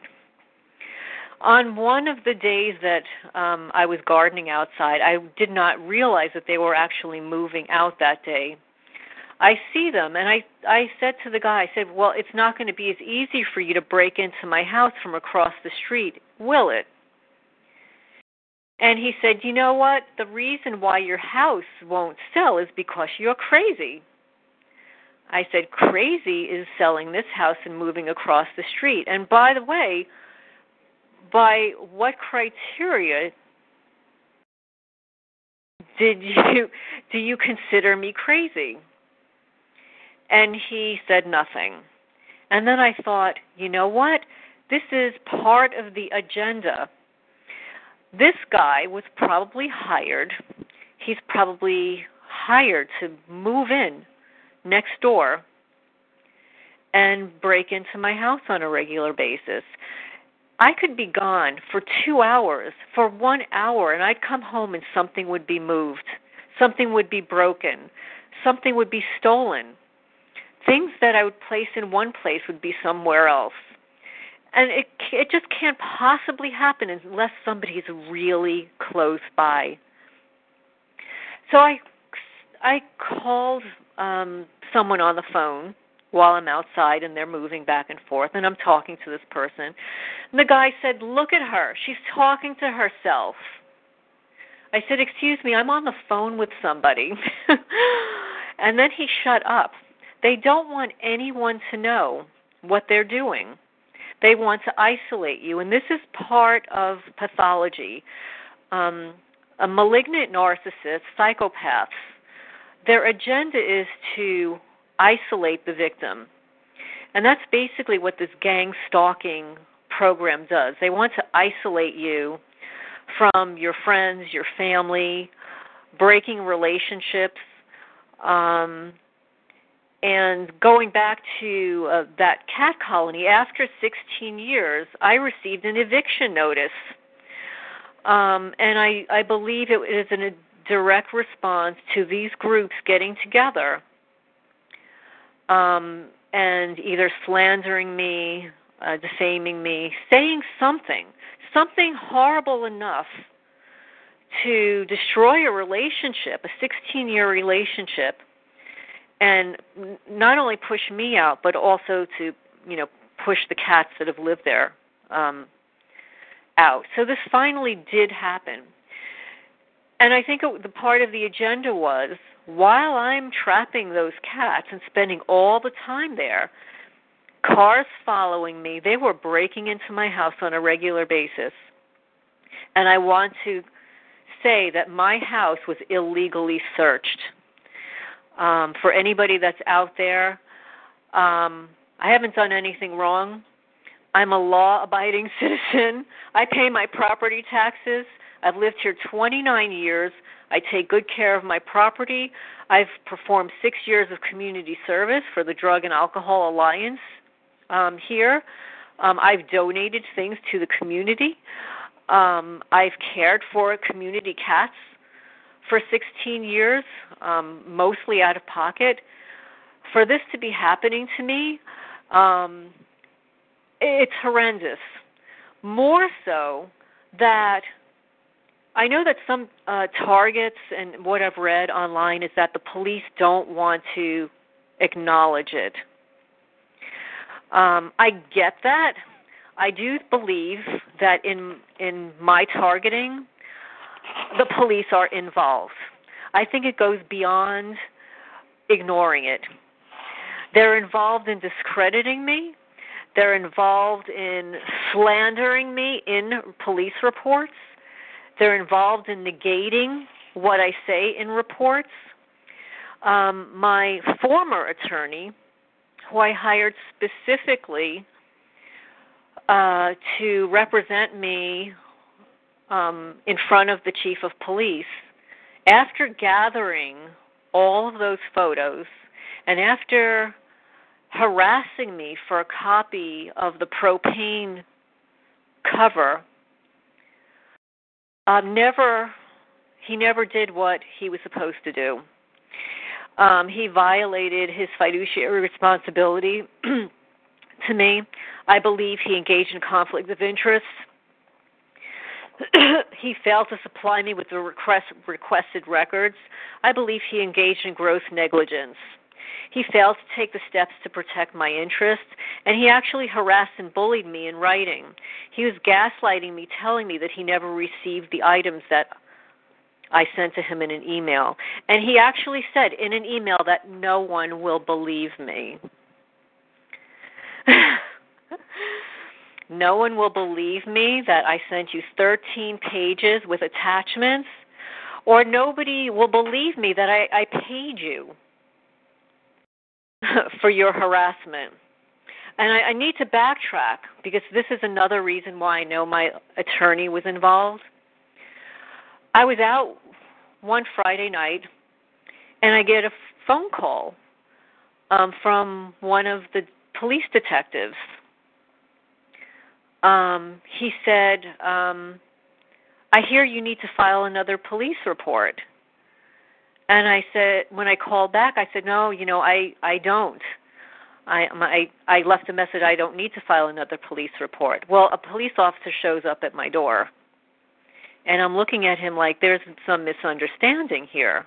I didn't need an officer, um, and I find out that my attorney called the police to my house. So I figured, okay, well, as long as he's here, I'll show him the damage to my car because that truly was not ever documented before. So I pull out my car, he makes a notation, and he does take photos. Um, but that police report's fabricated also. um, I want to also note, and this seems to be important to me, um, the police officer that arrived during my first break in that says that the door wasn't broken and asked me um, when was the last time I painted my door. Um, I had seen him before on a regular basis. In fact, I would go to our local bagel store, you know, three or four times a week, and it was just a coincidence, not that he would be either going into his vehicle or leaving his vehicle at the same time that I was at the store. And mind you, I would be there at different times of the day and different days of the week. And then the same officer I would see there sometimes um, when he was off duty. And then he, I thought it was unusual that he was the officer that showed up without a name badge to record my first break in and then tells me that my house wasn't broken into. Um, and again, I don't believe in coincidences. I believe that, you know, and as we all know as targets, that when we start to look back in hindsight, we can co- start connecting all the dots. Um, I don't want, you know, people out there to feel the the targets who are voiceless that are not coming forward. Everybody needs to come forward. I know it's really embarrassing. It's embarrassing to me to think of the things that they did um, in my house. I mean, they've cut holes in my socks, they've stretched out my bras, um, they've taken my eye pencils and moved them um, into my office.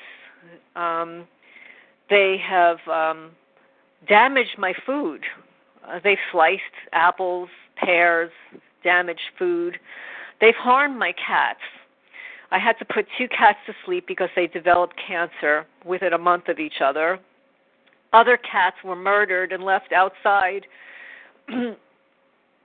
um, one was left outside in the rain on Christmas Day. Um,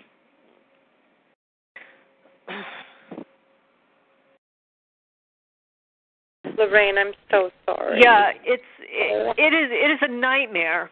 It is a it's an absolute nightmare. The worst part of all of this because I'm a strong person. I've been through a lot in my life. I do have a lot and I'm very fortunate, but I've worked for everything that I have under the worst of circumstances. I know I'm going to get through this and I'm going to tell all the targets out there to please come forward document everything and photograph everything. And what I've found is if when you start photographing things on certain angles, you'll start to see things in the photos that you didn't see before. And these are patterns. Now, if we can find literally, because this is what detectives are supposed to do, they hire forensics people they gather evidence that way in a forensics way and have things tested. Now, it's very expensive. It's extremely expensive and time consuming. And these people that are doing this know that we can't do it. We don't have the resources that they have. But I'm telling you to photograph everything on angles, on different lighting. I was not aware that every book in my house was vandalized until I started looking at um, the photos. And I noticed that there would be X's and Y's, and it appeared to be all throughout the house.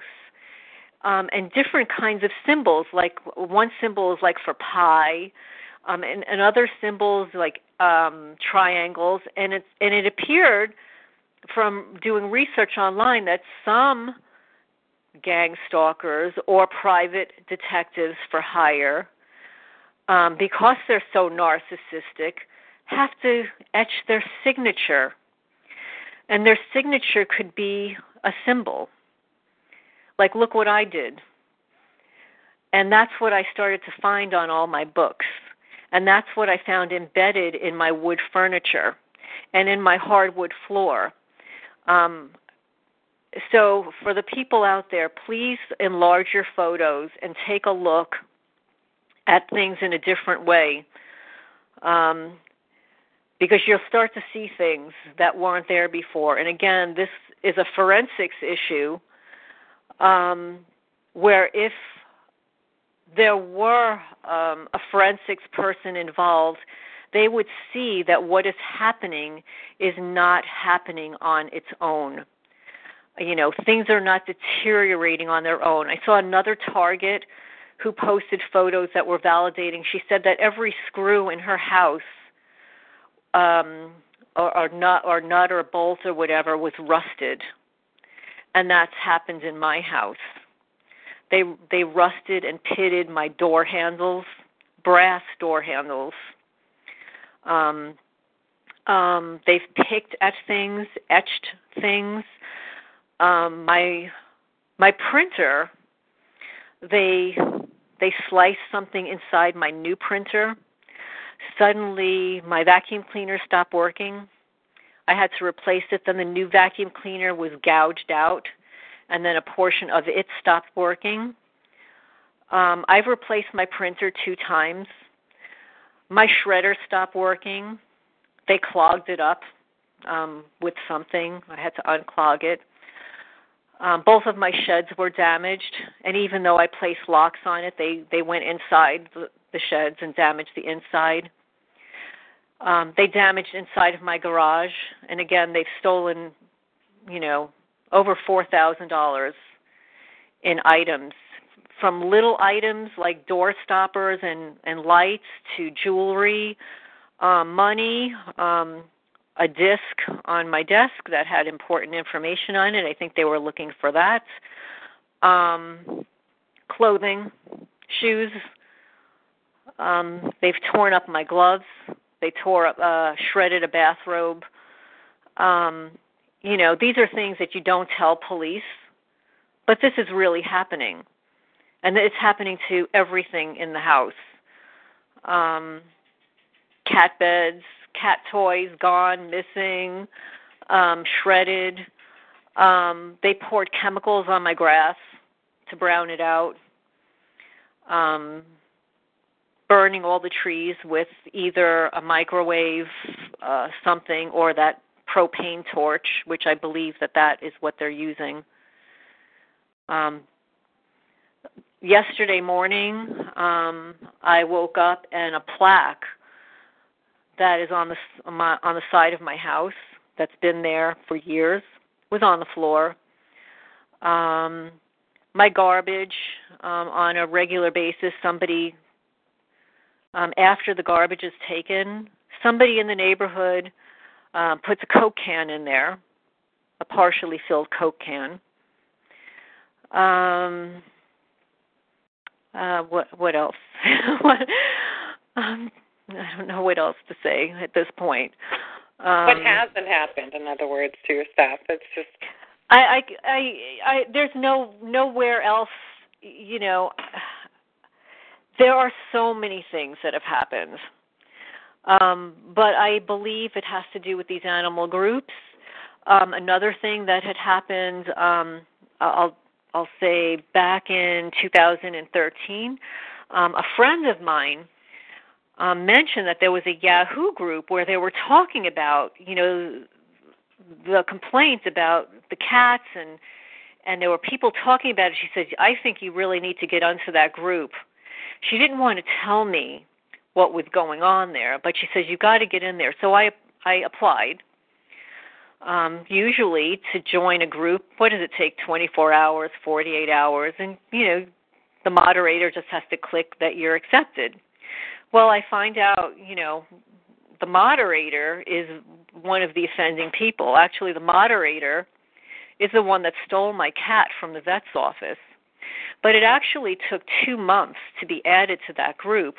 And when I finally joined the group, there was no conversation. It took two months for them to delete all of the um, uh, the conversation about what was happening. So, you know, there's this huge, huge cover up. Um, I had also tried to join um, this coalition. And I discovered this coalition through this Yahoo group. And the coalition stated that it helped uh, nonprofits um, obtain their nonprofit status or to help them as they were going through the process. So I applied. They only asked three questions. I thought that was very unusual, just three unusual questions. And I responded, and they denied me. And I asked why. And they said, well, um, we can't really tell you of our process. But then they asked some more questions, questions that they didn't ask the first time that they said that I didn't answer. And it's like, well, wait a minute, you didn't ask me those questions the first time, you're asking them of me now. And they said, well, we saw that you filed a complaint online about one of our subsidiaries. And they sent me the link. And it's like, oh, yeah, I remember that. It was about six years ago. I went to adopt a cat from our local adoption place, um, whose name I won't mention. um, and it's not that um, I needed to have another cat. But I saw this cat was in such need. It was an older cat, and I figured, you know what? I'm going to give it a nice life for the rest of its days. I find out that the cat had been um, adopted out three times in returns. Just goes to show you how well some people interview people in adopting out animals to have it this poor one cat returned three times. Um, so I fill out the application. My house is inspected. Um, it was the most. It was the oddest thing I that had ever happened. So anyway, but I'm I'm so happy to be able to give this animal, you know, a, a, a life. And I'm waiting for the adoption day. The adoption day comes. My daughter's excited. I'm excited. Um, and I said, well, you know, I'm right down the block. You know, why don't you you know, you want me to come and pick up the cat? I'll, you know, it was like 95 degrees outside or something. It was really hot. She said, "Oh no, I've got to. I've got another adoption first, and you know, I'll come to you later." So I'm waiting and waiting. 10 o'clock p.m. I'm waiting all day. No cat. 95 degrees outside, or 94 degrees, and she's she has this cat, this older cat. It's got to be 15 years old driving around in the heat in a pet carrier. Um, and I never get to adopt the cat. I call her and call her. She's nasty to me, hangs up on me. I never get the cat. so um, I find out later, years later, the cat died in her care. So now, this very group that denied my access to their membership for the reasons set forth that I filed a complaint about that individual, it it makes no sense. I mean, here you are claiming to be the voice for those that don't, that cannot speak for themselves. Well, that's what I'm doing. I was speaking up for that cat. and you're denying me access to your membership. Why? So um, I realized then that all of these groups are linked together and that I was denied because the offending group, the one who stole my cat, sponsors that group. so everywhere I looked, they were all interconnected. Um, it was like a group. It was like a, the only way I can describe it is is the mafia. you know, you've got somebody at the top. You've got like the head group at the top, and then you've got the soldiers underneath, and then you've got, and and that's the way I have come to view some of the rescue groups in this particular town. And that the police are covering it up, and that my lawyer, my former lawyer, who I paid, appears to be involved, is criminal.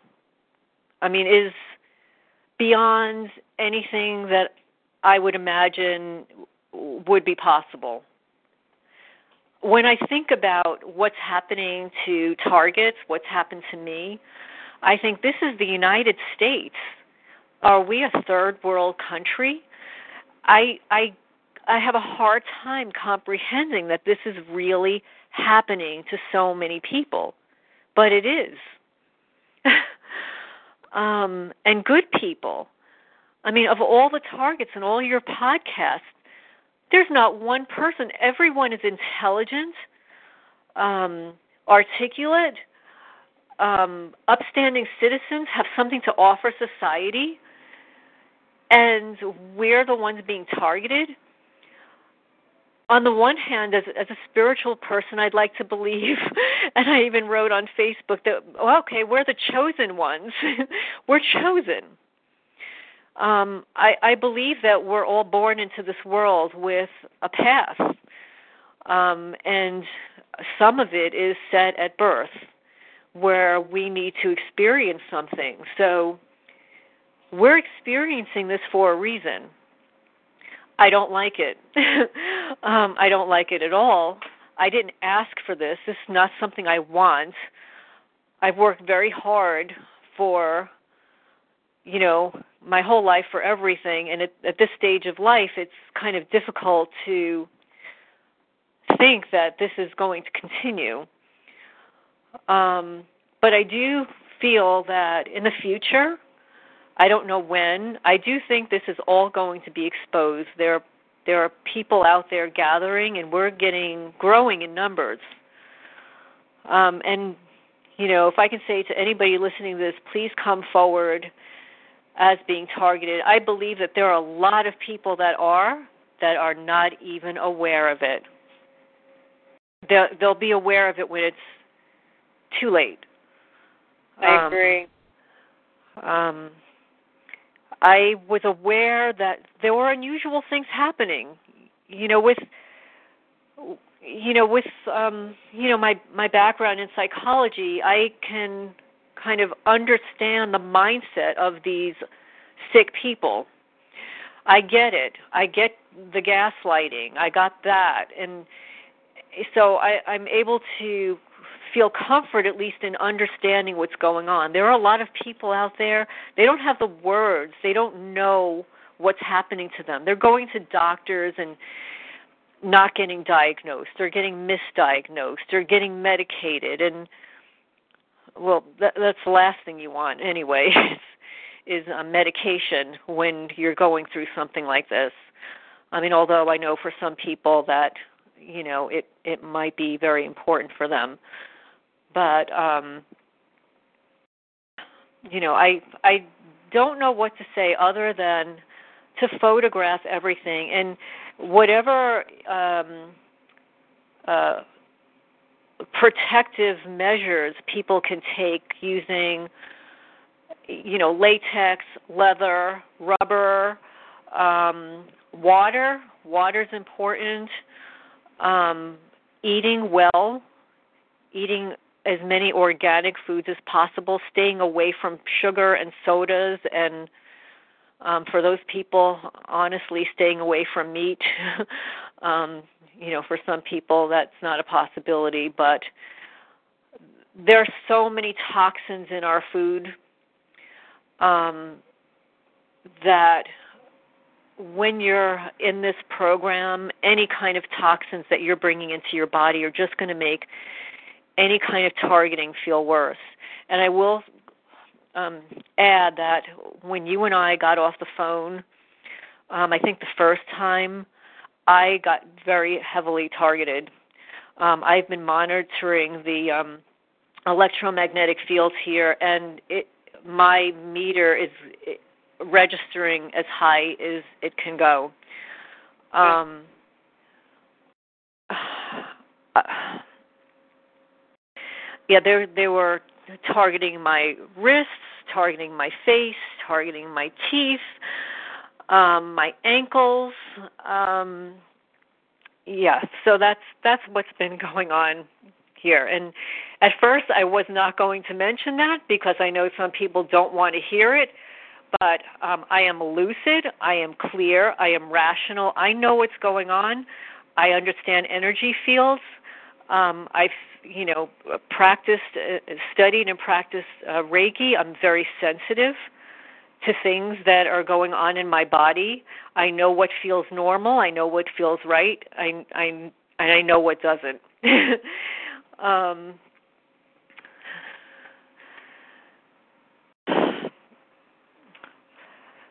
well, your your just your high level of awareness will help you be even more accurate and maybe pick up on things that others might miss. Yes. Um, there was something else. Let's see. Um,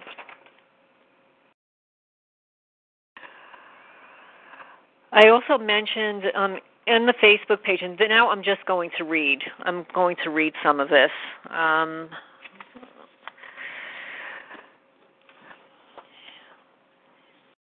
because I did write, um, I think I've got like a dozen pages there, and I don't expect everybody to read all of that. But I'm going to say that photos are shared publicly because to date there has been no accurate reporting or investigation of the crimes, the multiple crimes of breaking and entering my home, the illegal search, the mass destruction of personal property, and theft of property. The falsification and storytelling in police reports is defamatory, libelous, discrediting, gaslighting, and failing to report the facts.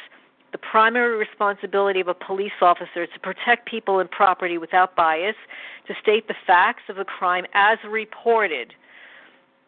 Um, I did write a testimony online of all the items that were stolen, at least that I'm aware of. I mean, I again, I don't know um, what else was taken until I go and look for it.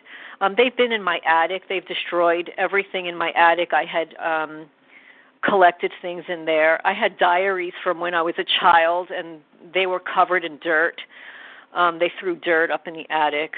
Um, I'm, I, my testimony on Facebook is I'm a regular person, a taxpayer, an educated female. I've lived in this house for the past 29 years, maintaining it on a regular basis. Um, it was in mint selling condition prior to this vandalism, and I am holding this township responsible for not protecting it or me and for the defamatory, libelous, falsifying incident reports. I've provided six years of community service to this town, 16 years of volunteer service saving and caring for unwanted animals, and as a currently single, spiritual, educated, independent, and forward thinking woman, we are automatically targeted as a threat. Um, of the books I've read, and videos watched on the topic, PhDs and educated people abound in targeting. So many enlightened, educated, and progressive thinkers are targeted as threats. Dozens, perhaps hundreds of homeopathic and natural doctors, targeted individuals, died under quote unquote suspicious circumstances. Sudden heart attacks when healthy, staged and suspicious suicides, quote unquote, staged car accidents, or straight out murder cloaked in suspicion.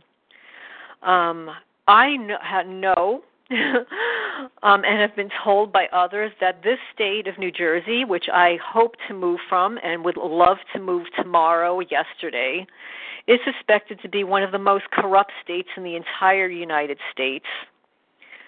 Um, Washington, D.C. doesn't even compare. Um, research on the topic of targeting and gang stalking suggests that local police department and law officials are intimately involved in 98% of the gang stalking cases. False flags are set up to target in- innocent individuals for profit. A false flag is a fabricated, contrived note on a person's file. It is an attempt to discredit the individual, aiding and abetting in crimes inflicted upon individuals. Law enforcement are instructed to ignore anyone who files a claim of stalking and label that individual victim paranoid, offering no protective support. Cops protecting cops or an officer protecting a friend is unethical and violates every standard of professional conduct. It violates the oath taken to protect the United States Constitution.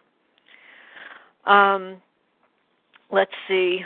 Um, and I write any individual, neighbor, paid informant who engages in harassment, stalking, trespassing, vandalism, um, or theft based upon a contrived, fabricated, covert, defamatory notification with or without a gag order is considered an accessory to the crimes committed herein. Aiding and abetting a crime is a crime. Knowing a crime is being committed against another and not speaking up is concealing evidence. Two or more individuals committing the crime in collusion with another is a conspiracy. Um, let's see. What else? Um, okay, yes. Um, my locks were replaced three times, all broken into. Every door was broken into. One window screen was damaged, likely entered there as well. Cameras were wiped clean of every evidence, while the Wi Fi connection was repeatedly interfered with. Um, let's see.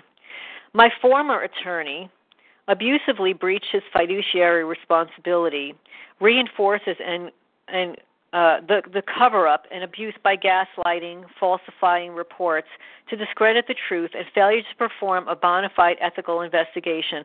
I do want to mention that the first phone call that I received from a detective, the first question he asked me was, Do you own a microchip scanner? I thought that was an unusual question. Here I am reporting the vandalism of my trees and he asked if I own a microchip scanner. He also asked, um, what did my nonprofit group mean? What did the name mean? So I casually told him, well, guess what? He entered that into the incident report.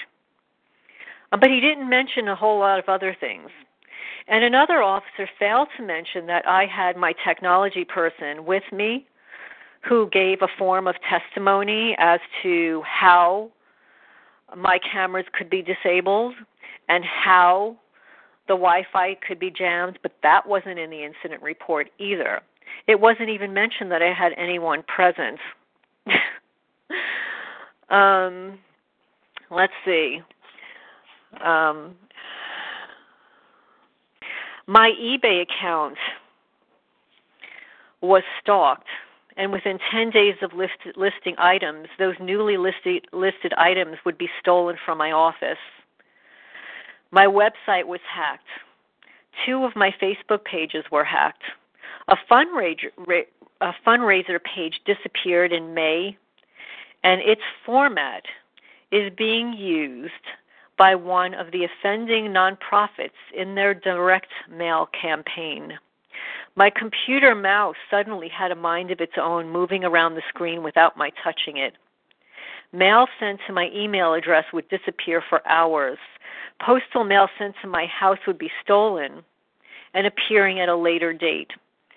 My house alarm was uh, systematically deauthenticated, and I wrote, What does that mean? It means the signals to and from the box were intentionally jammed, preventing a triggering event.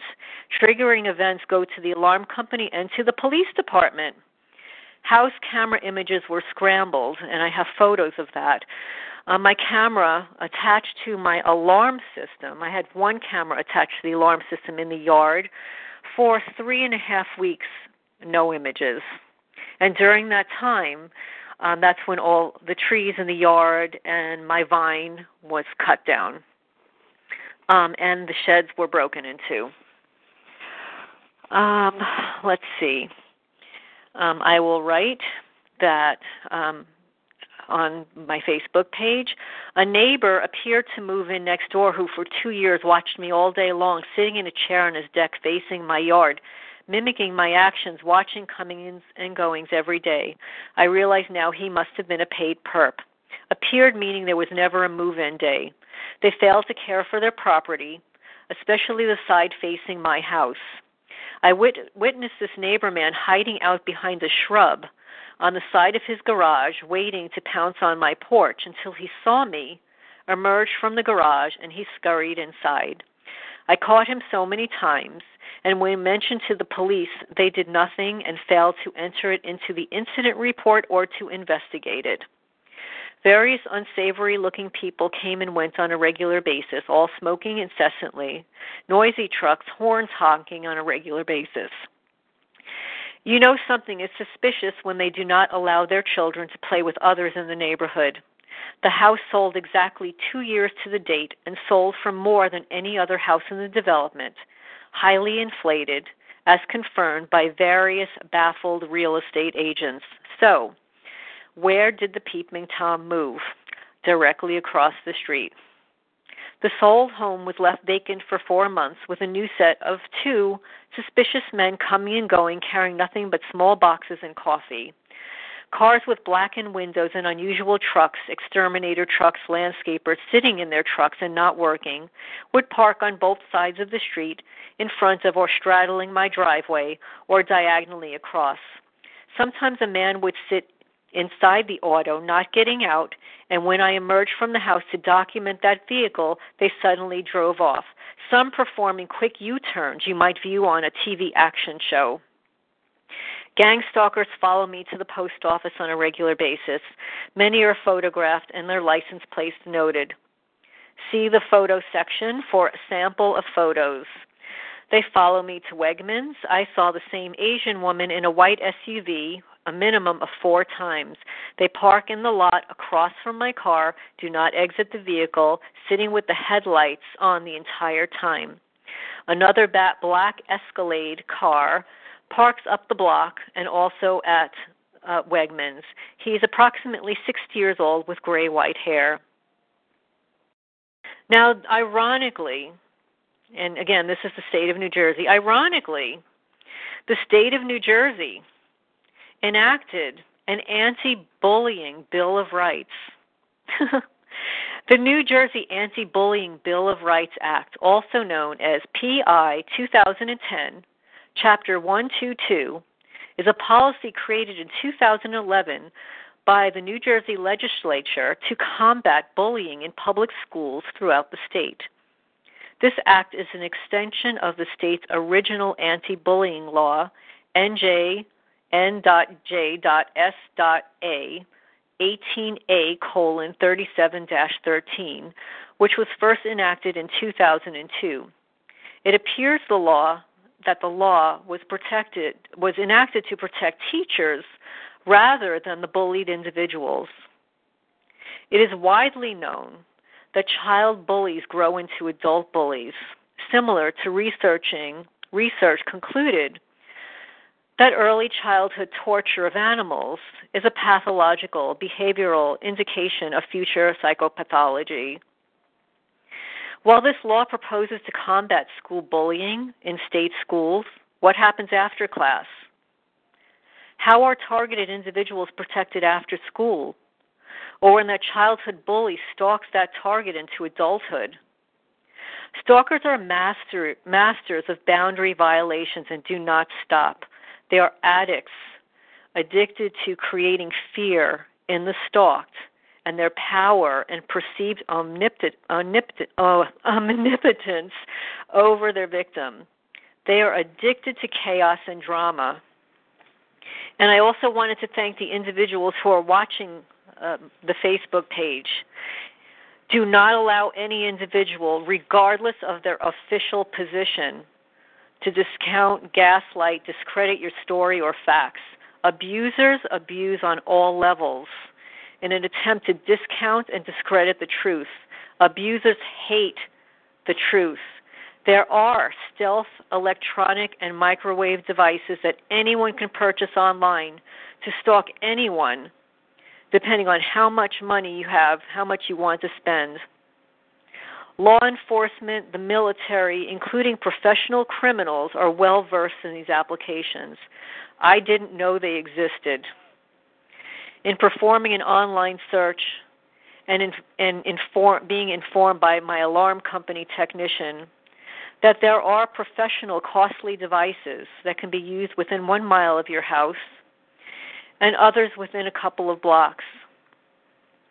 Um, see the separate posting on Wi Fi jammers, also known as signal de authentication devices advanced military do directed energy weapons can target any individual precisely in your home while asleep, while walking outside.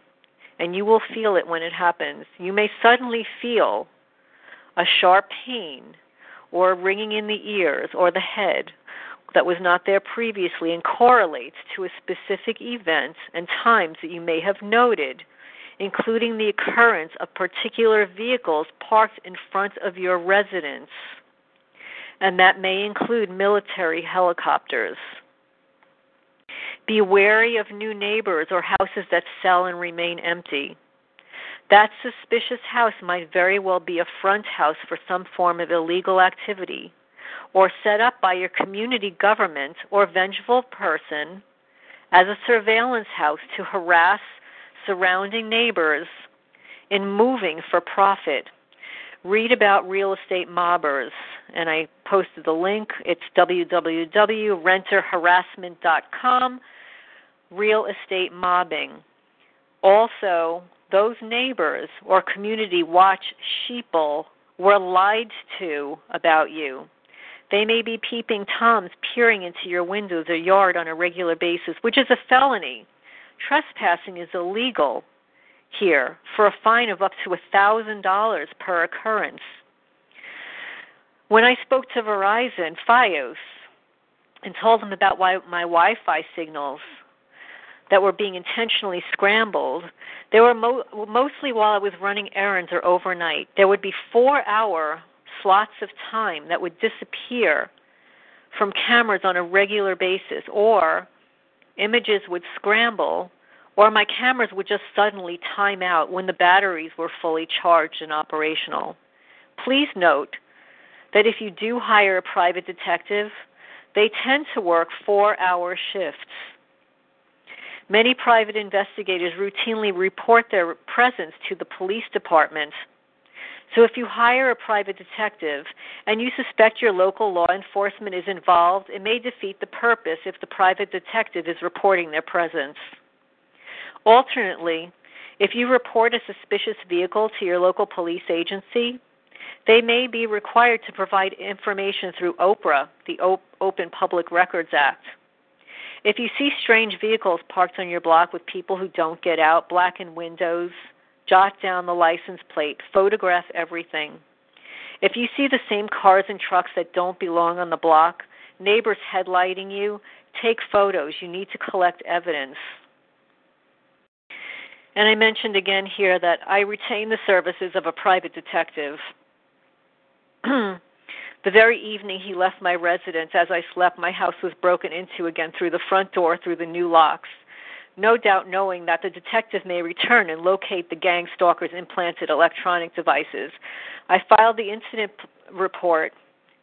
A professional officer did arrive quickly At this point, I provided a typed, printed timeline of the events so the report could not be distorted. As with all the other incident reports, each officer already knew information or commented or questioned something he could not have previously known. How would this agency know these things? Unless they were made aware of it or are performing it. Even though I provided a printed copy of the actual timeline of events, the incident report was defamatory and falsified, not reporting the truth. My mother said I'm going to get myself killed over this. um, on Christmas Eve, December 24th, 2017, between the hours of 5:40 p.m. and 9 p.m., while out to dinner with my family, gang stalkers entered my residence and damaged a hardwood floor, the wood support on the top of my staircase. They picked at grout between the tiles and sliced more grout connecting the back tile backsplash and kitchen counter. They also left their telltale engraved scratched etched graffiti symbols in each new item. Um, in my Christmas boxes, um, there were etchings that we were here. The removal of the chair support no doubt was a staged accident wanting me or somebody else to fall. Between the hours of 2:30 a.m. and 7 a.m. on Wednesday, January 17th, my security system again disabled. Damage to the yard patio, several snow shovels, and the driveway are evident just before the snow. The Wi Fi signals to my cell were disabled and disconnected. Again. Between the hours of 2 a.m. and 7 a.m. on Friday, January 19th, my security system was interfered with again and the home was entered. They moved things around, marking things with three dots or other symbols. Cameras had no Im- images for three hours, and the Wi Fi signals to my cell phone was disconnected.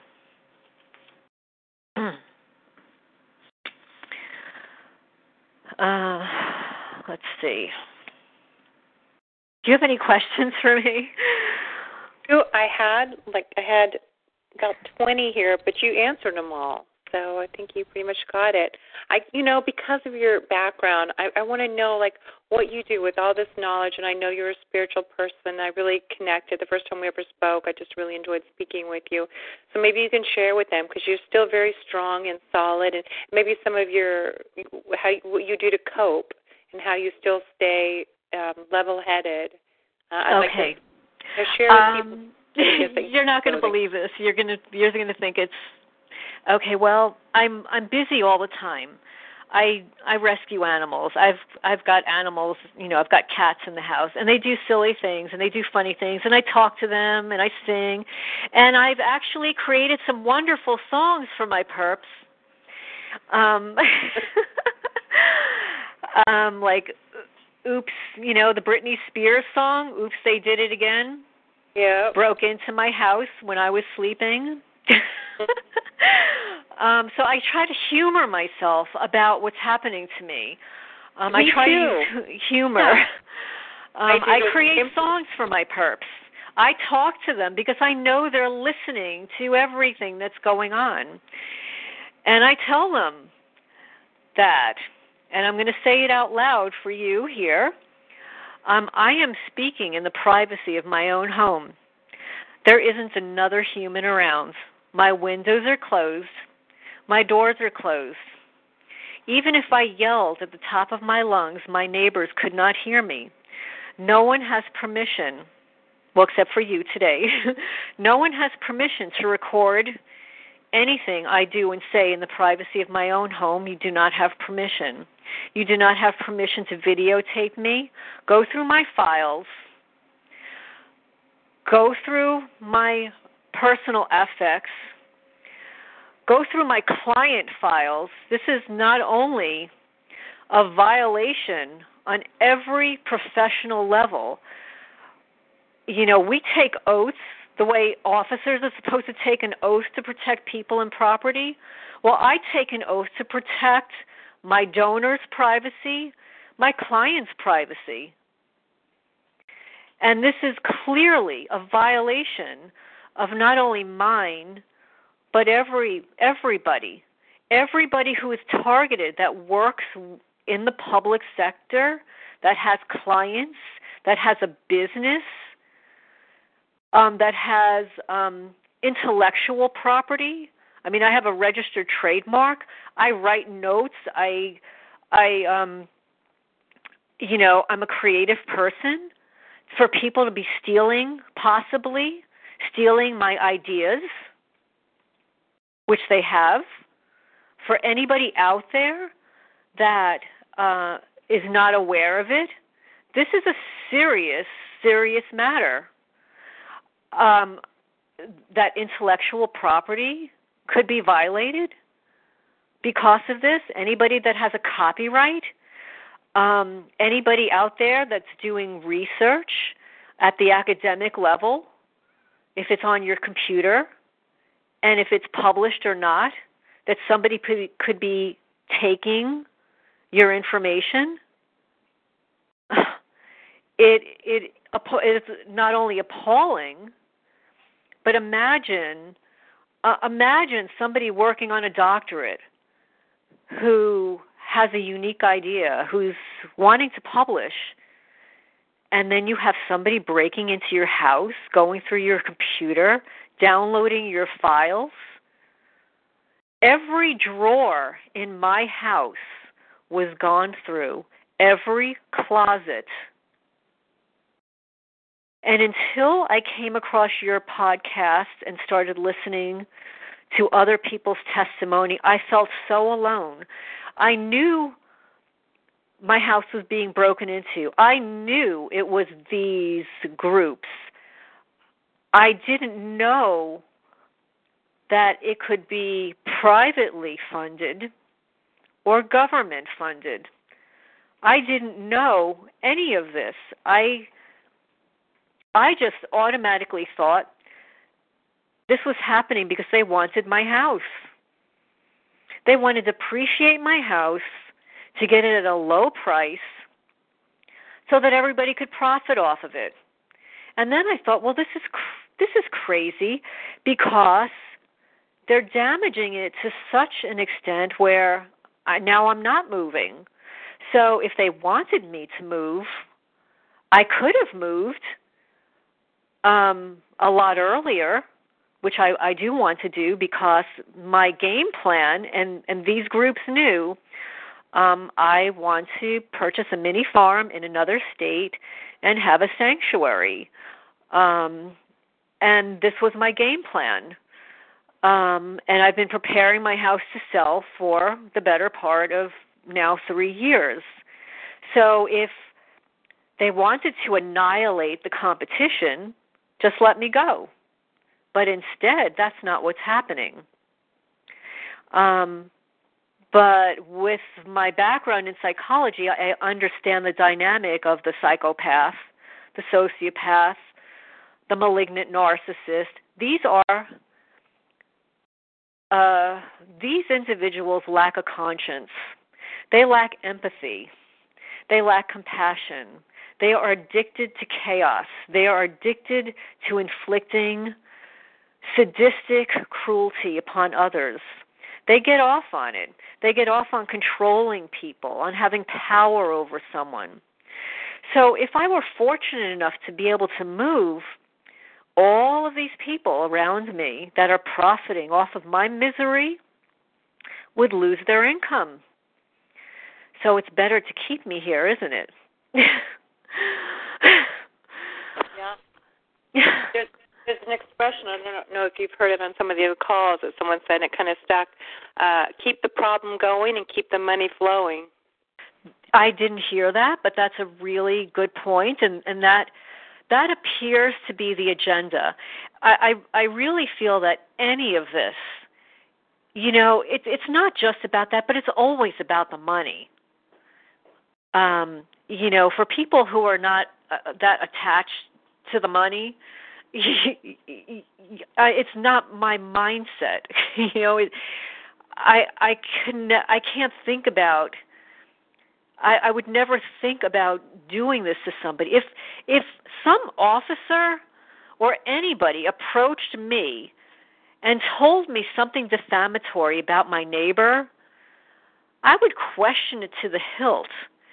I'm not, you know, I, especially if I've lived next door to somebody for a long time, there's no way I would believe what somebody else said. And I've discussed this with with somebody else, and it's like, well, maybe it's why you're targeted. maybe that's one of the reasons. I wouldn't. I, you know, just because somebody's in a position of authority, it doesn't mean they're God. I mean, let's face it.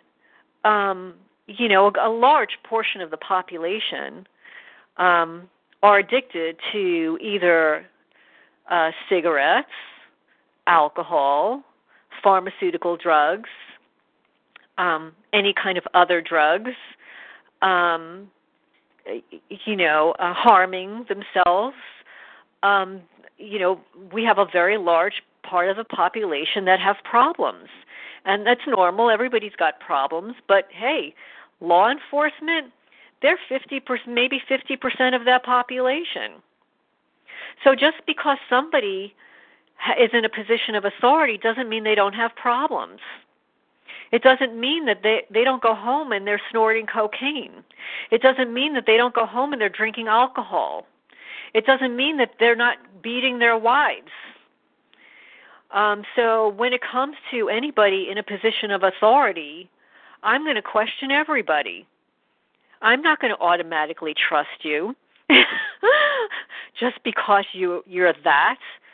I mean, I've learned that from hiring attorneys in the past. I mean, probably, you know, I, I you know, going through the divorce process and um having to go back into court, I finally uh, realized that I'm my best attorney most of the time. um and there are a lot of people in high positions that abuse the privilege. There are a lot of wonderful people out there. There are a lot of wonderful rescue groups out there that are doing unbelievable work for animals. Um, the people that would be listening to this and hearing this, I'm not talking about everybody. I'm not only can speak for the individuals that I've come in contact with. I've also come in contact with some amazing, amazing uh, rescue people.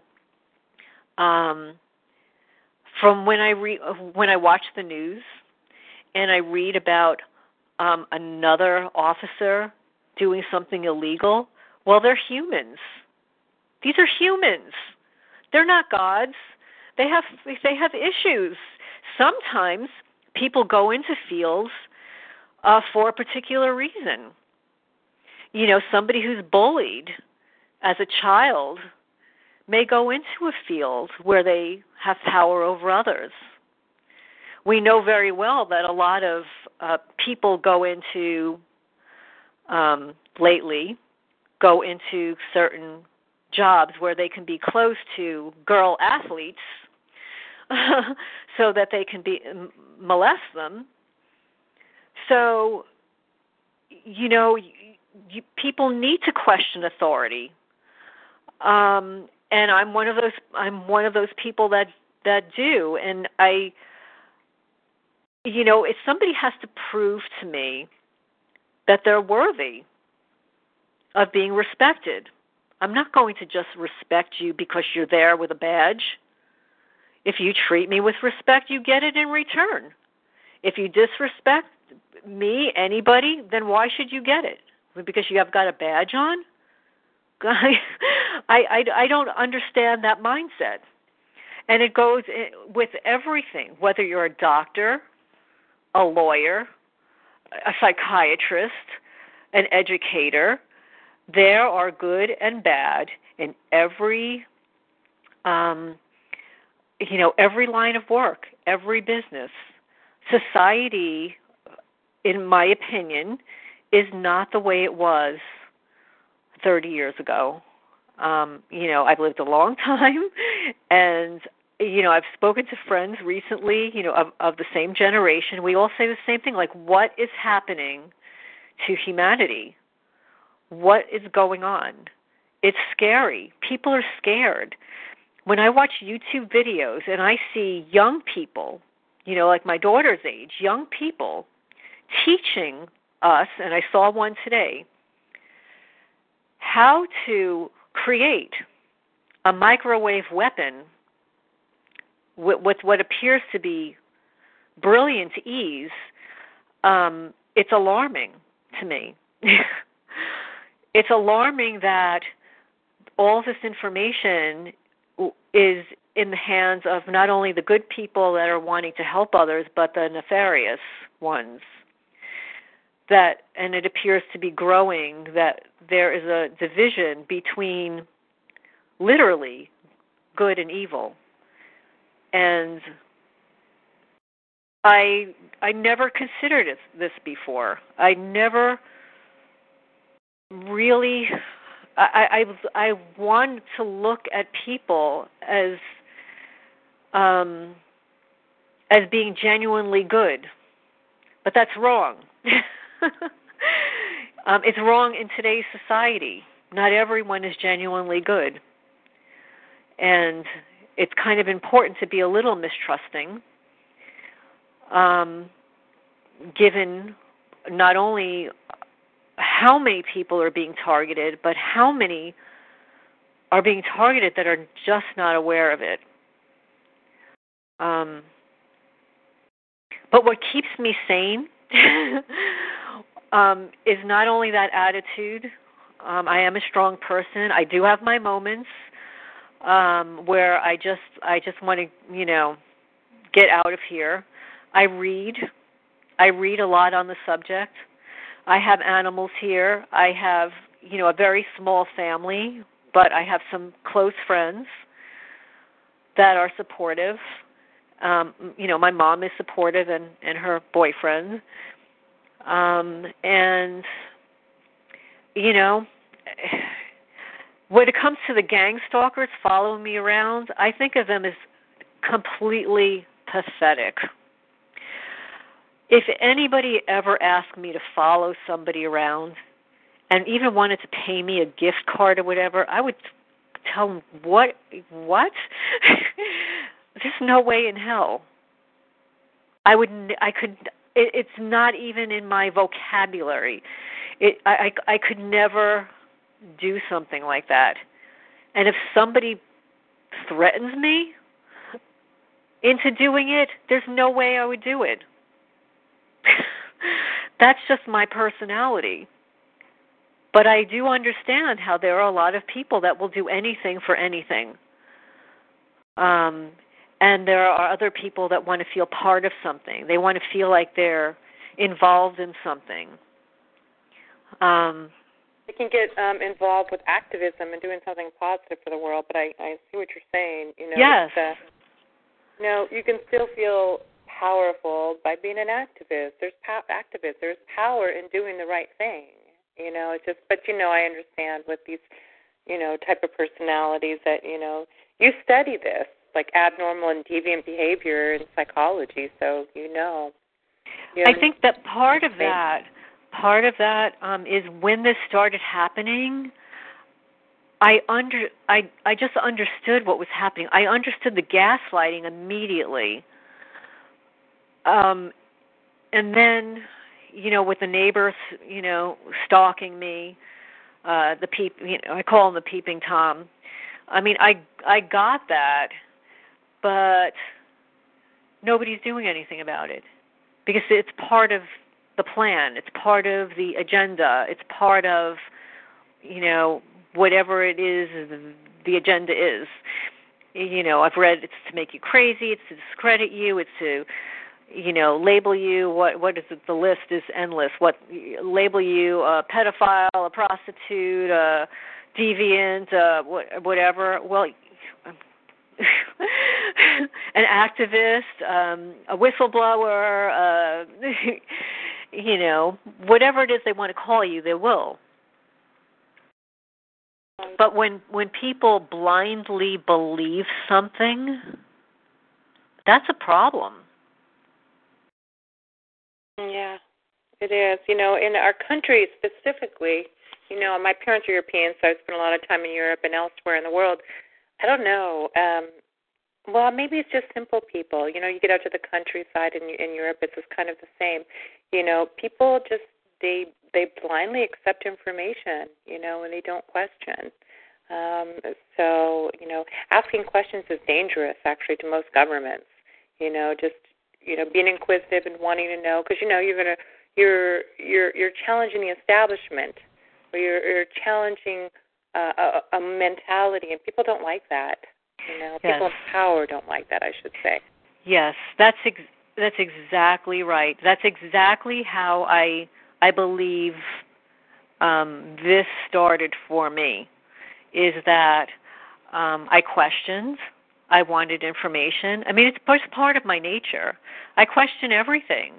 Um, that's how I learn. That's my personality. Um, you know, some people don't question anything. They take everything for granted, uh, you know, at face value. Mm-hmm. Um, don't question anything, and that's part of who they are. But that's not part of my reality. My reality, as as, as Lorraine, is, is who I am, is that I question things. I'm curious. I'm highly curious person. I want information. I like to know things. I like to research.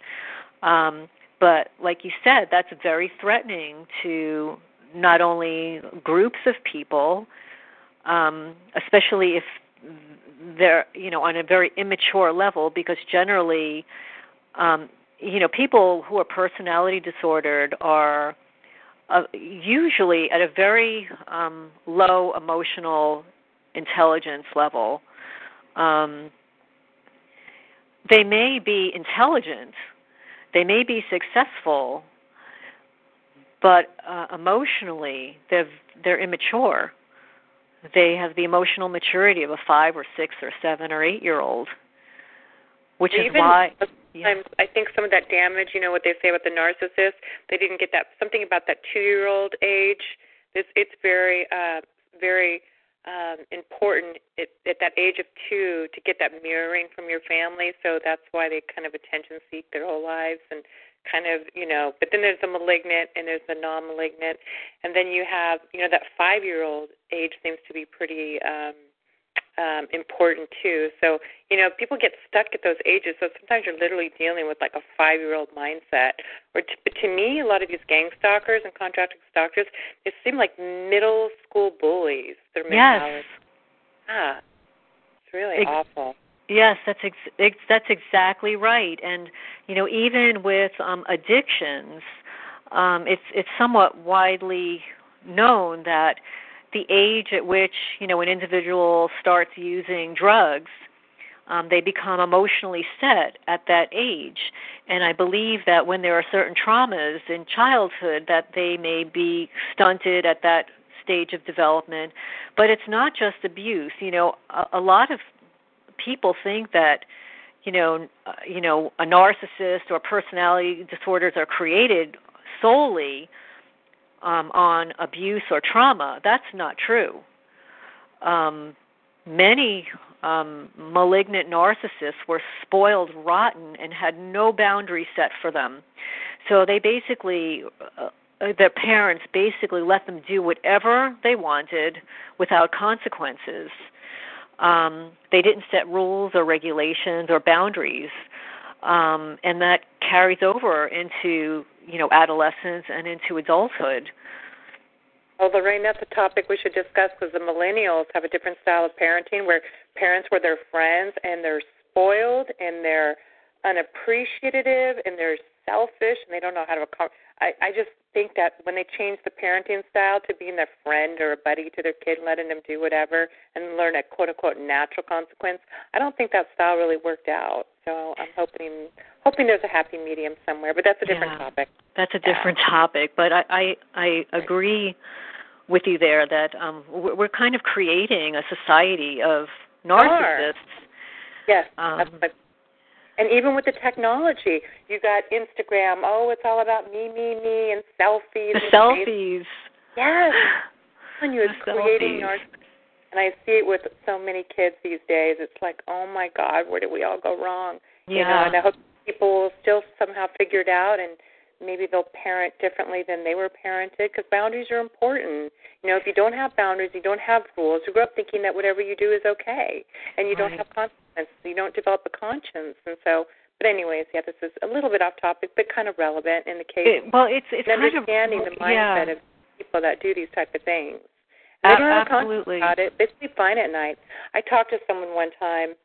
Um, who was it? It was somebody. Oh, it's kind of a sad situation. Um, somebody I know is in um, uh, kind of like a jail for teens, and and I was asking somebody that was in there. I'm like, well, how do you sleep at night? He goes, I sleep fine every night. You know, because they don't worry. They don't even worry about what they do They or don't. what they yeah yeah You're So, but absolutely people- right. but there are good people in the world they're caring conscientious intelligent and so many of these people are TIs that I know and people I've had the opportunity of meeting because I've been now a TI but you know there there are more good people than bad in the world and that's where our strength is because you know even though there's like such so few controlling the planet really banks and corporations and families and things like that but there's billions there's like i don't know six billion people in the world? I don't know. There's a lot. There's maybe seven billion i'm not sure but you know we just you know people have to stand up we have to create our own revolution is what i think Yes. is going to have to happen and Yes. this to me is the number one you know what's going on with these programs and this these revenge uh programs and you know, all the various ones that are really all the same thing you know um we uh you know we have to take a stance we have to take a strong one and we have to get the public on our side and we have to you know push a little bit until you know something's got to give so It seems like um Oh. whomever there's so much it seems like there's so much money involved and all it takes is one high level position to start rocking the boat. yes i agree Um, And Although there's a couple of people who are, I know a governor and a senator and a couple of people that are on board with us, and they didn't tell me this, but and they told someone else that they feel like they have their hands tied and they can't do anything for us. that's interesting. Yeah, and I'm not sure why that is, but um, you know, if you get enough of these people saying the same thing, and and you know, because this is horrific, they've got to take a stand for us, you know, and it's you know, I'm not sure why that is. I wish they would tell me that, you know, when I speak to them. But you know, people seem really concerned, you know, and um some people are looking into it. You know, they weren't familiar before. I, you know, had a conversation with them, and you know, but I kind of start people out kind of slowly, you know. But um, you know, they just, you know, so many people can't believe that th- anybody would even do this to people, you know. But people have been around the block a few times that are maybe more mature and seen more. They they understand that you know there's bad things that bad people out in the world that do these kind of things. You know, you know it's the who, what, when, and where, and sometimes we can't all agree on what that those answers are. So it makes it a little difficult for people who want to help us. It appears, uh, and, and you may know better, um, it appears as if there are so many women being targeted. Um, Yeah, but part of that can be the fact that kind of men kind of don't reach out as much, maybe. You know, True. they don't as much. So I don't know. I kind of analyze that. I'm like, is it because there really are more women? We're vulnerable. We're easy to pick on, and we're a soft target, so to speak. Or is are there men out there just kind of being the man and not going to talk to anyone about it and dealing with it on their own? You know, so I'm not really sure. That's true. I mean that that's a good point. Um and you know, m- yeah, may not want to share it um or or not aware of it. Right. Yeah. You know, may thinking that okay, well whatever's happening at work, well, you know, this happens to people at work. People do get bullied at work. There's, you know, always competition, you know, for jobs in a workplace and stuff, but when it when it starts to carry over into your home, that's another story entirely. Yeah. Then you know that something's up. Mhm. Exactly. Well, so we have just like a few minutes left. I have like 15 more minutes, and okay. this has been a great testimony. And you're again one of these really credible, intelligent, and upstanding people. And um, I already had a couple texts going, "When can I get her audio?" She want they want to present it with your, You know, hope you don't mind. They want to present it to a lawyer and a doctor and some people they know. Um, um, just you know, because you're that you're a credible person and you're a great person to to be kind of a spokesperson on our topic. So um, that's good news. So well, that would be helpful. If there's anyone um, listening that also lives in the state of New Jersey, I would love to hear from them. I I have um, been in contact with two other females um, in New Jersey, but I'm sure there are more. Um, I, I hope to not live here. I, I hate living here. I hate New Jersey. Yeah, I'm, I'm going to say it out loud. I hate New Jersey. um, I hate living here, and I didn't always feel this way. I, when I fir- first moved here, it was a wonderful, wonderful place to live. Absolutely loved it. I mean, up the block, we uh, we actually had a duck crossing across the street, and um, it's basically um, like everybody has stated, like after September 11, a lot of things happened.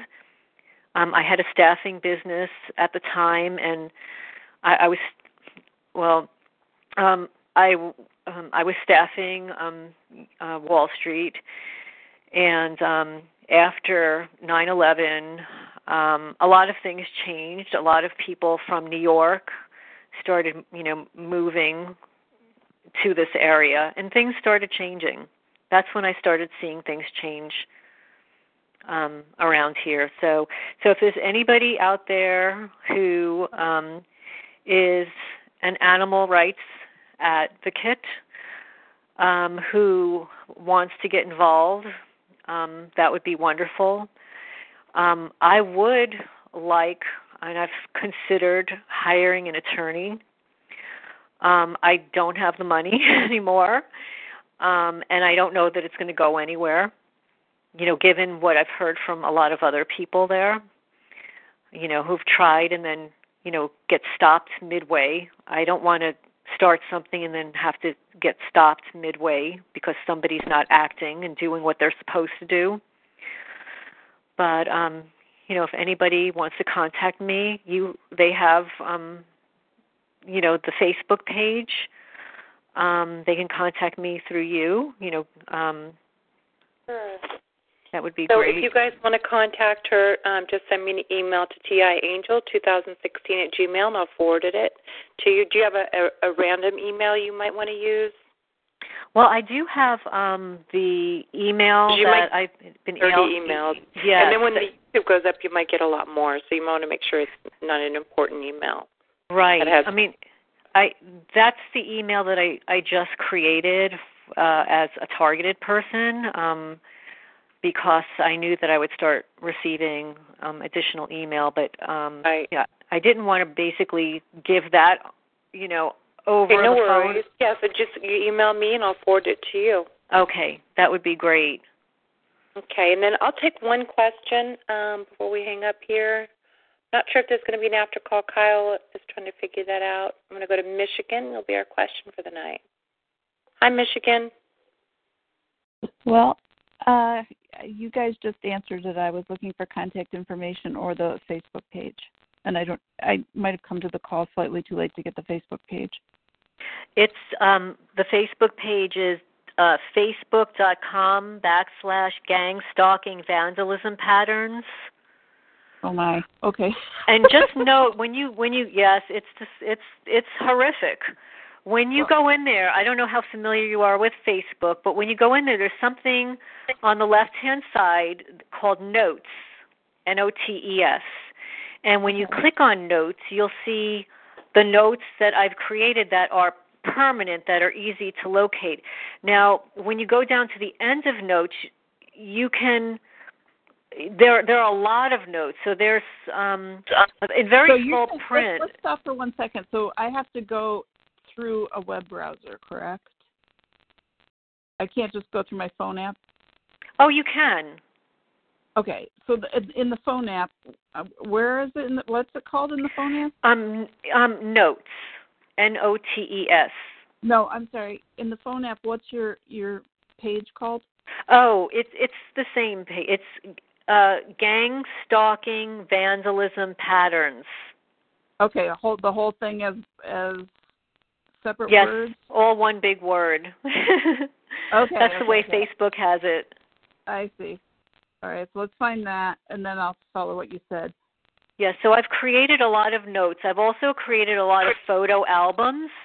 And with Facebook, it usually, when you click on albums, it usually only shows four or five albums at a time, and you'll have to click the more to see the rest of the albums. So um, if you see anything that looks vaguely familiar to th- what's being done to you, um, then Well, we've your, got your another story is exactly what's been done to me. I just don't have pets. I have a child.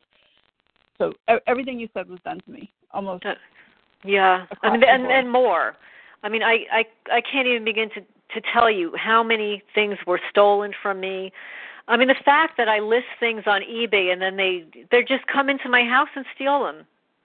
Right. They take any, anything that you have that's precious. They took this. Listen to what they did with my child's baby pictures.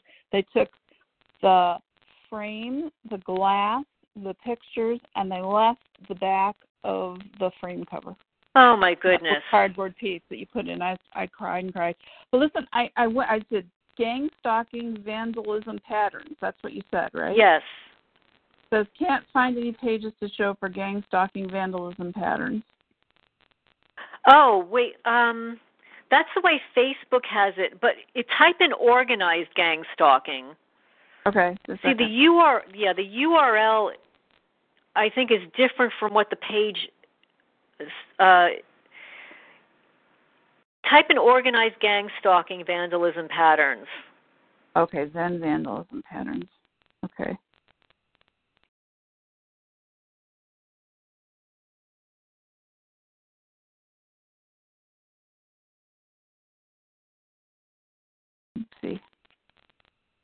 Let me go see if I can go online and see. Yeah, okay. Is this it? Organized gang stalking and targeted individual vandalism patterns? Yes, that's it. Okay. See, but the URL that Facebook gives me differs from the actual title of the page.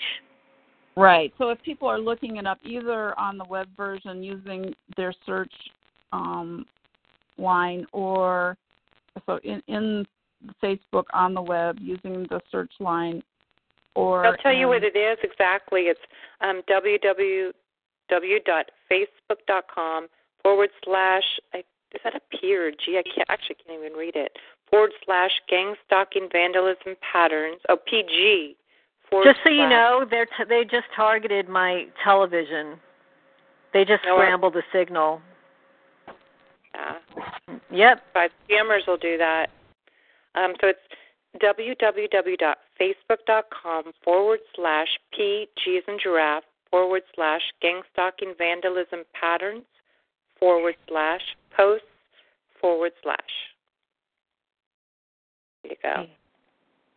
Actually, you don't even need all the other stuff. You can just do facebook.com forward slash gang stalking van- vandalism, vandalism patterns, forward slash. You don't need all that. So hopefully that helps, guys.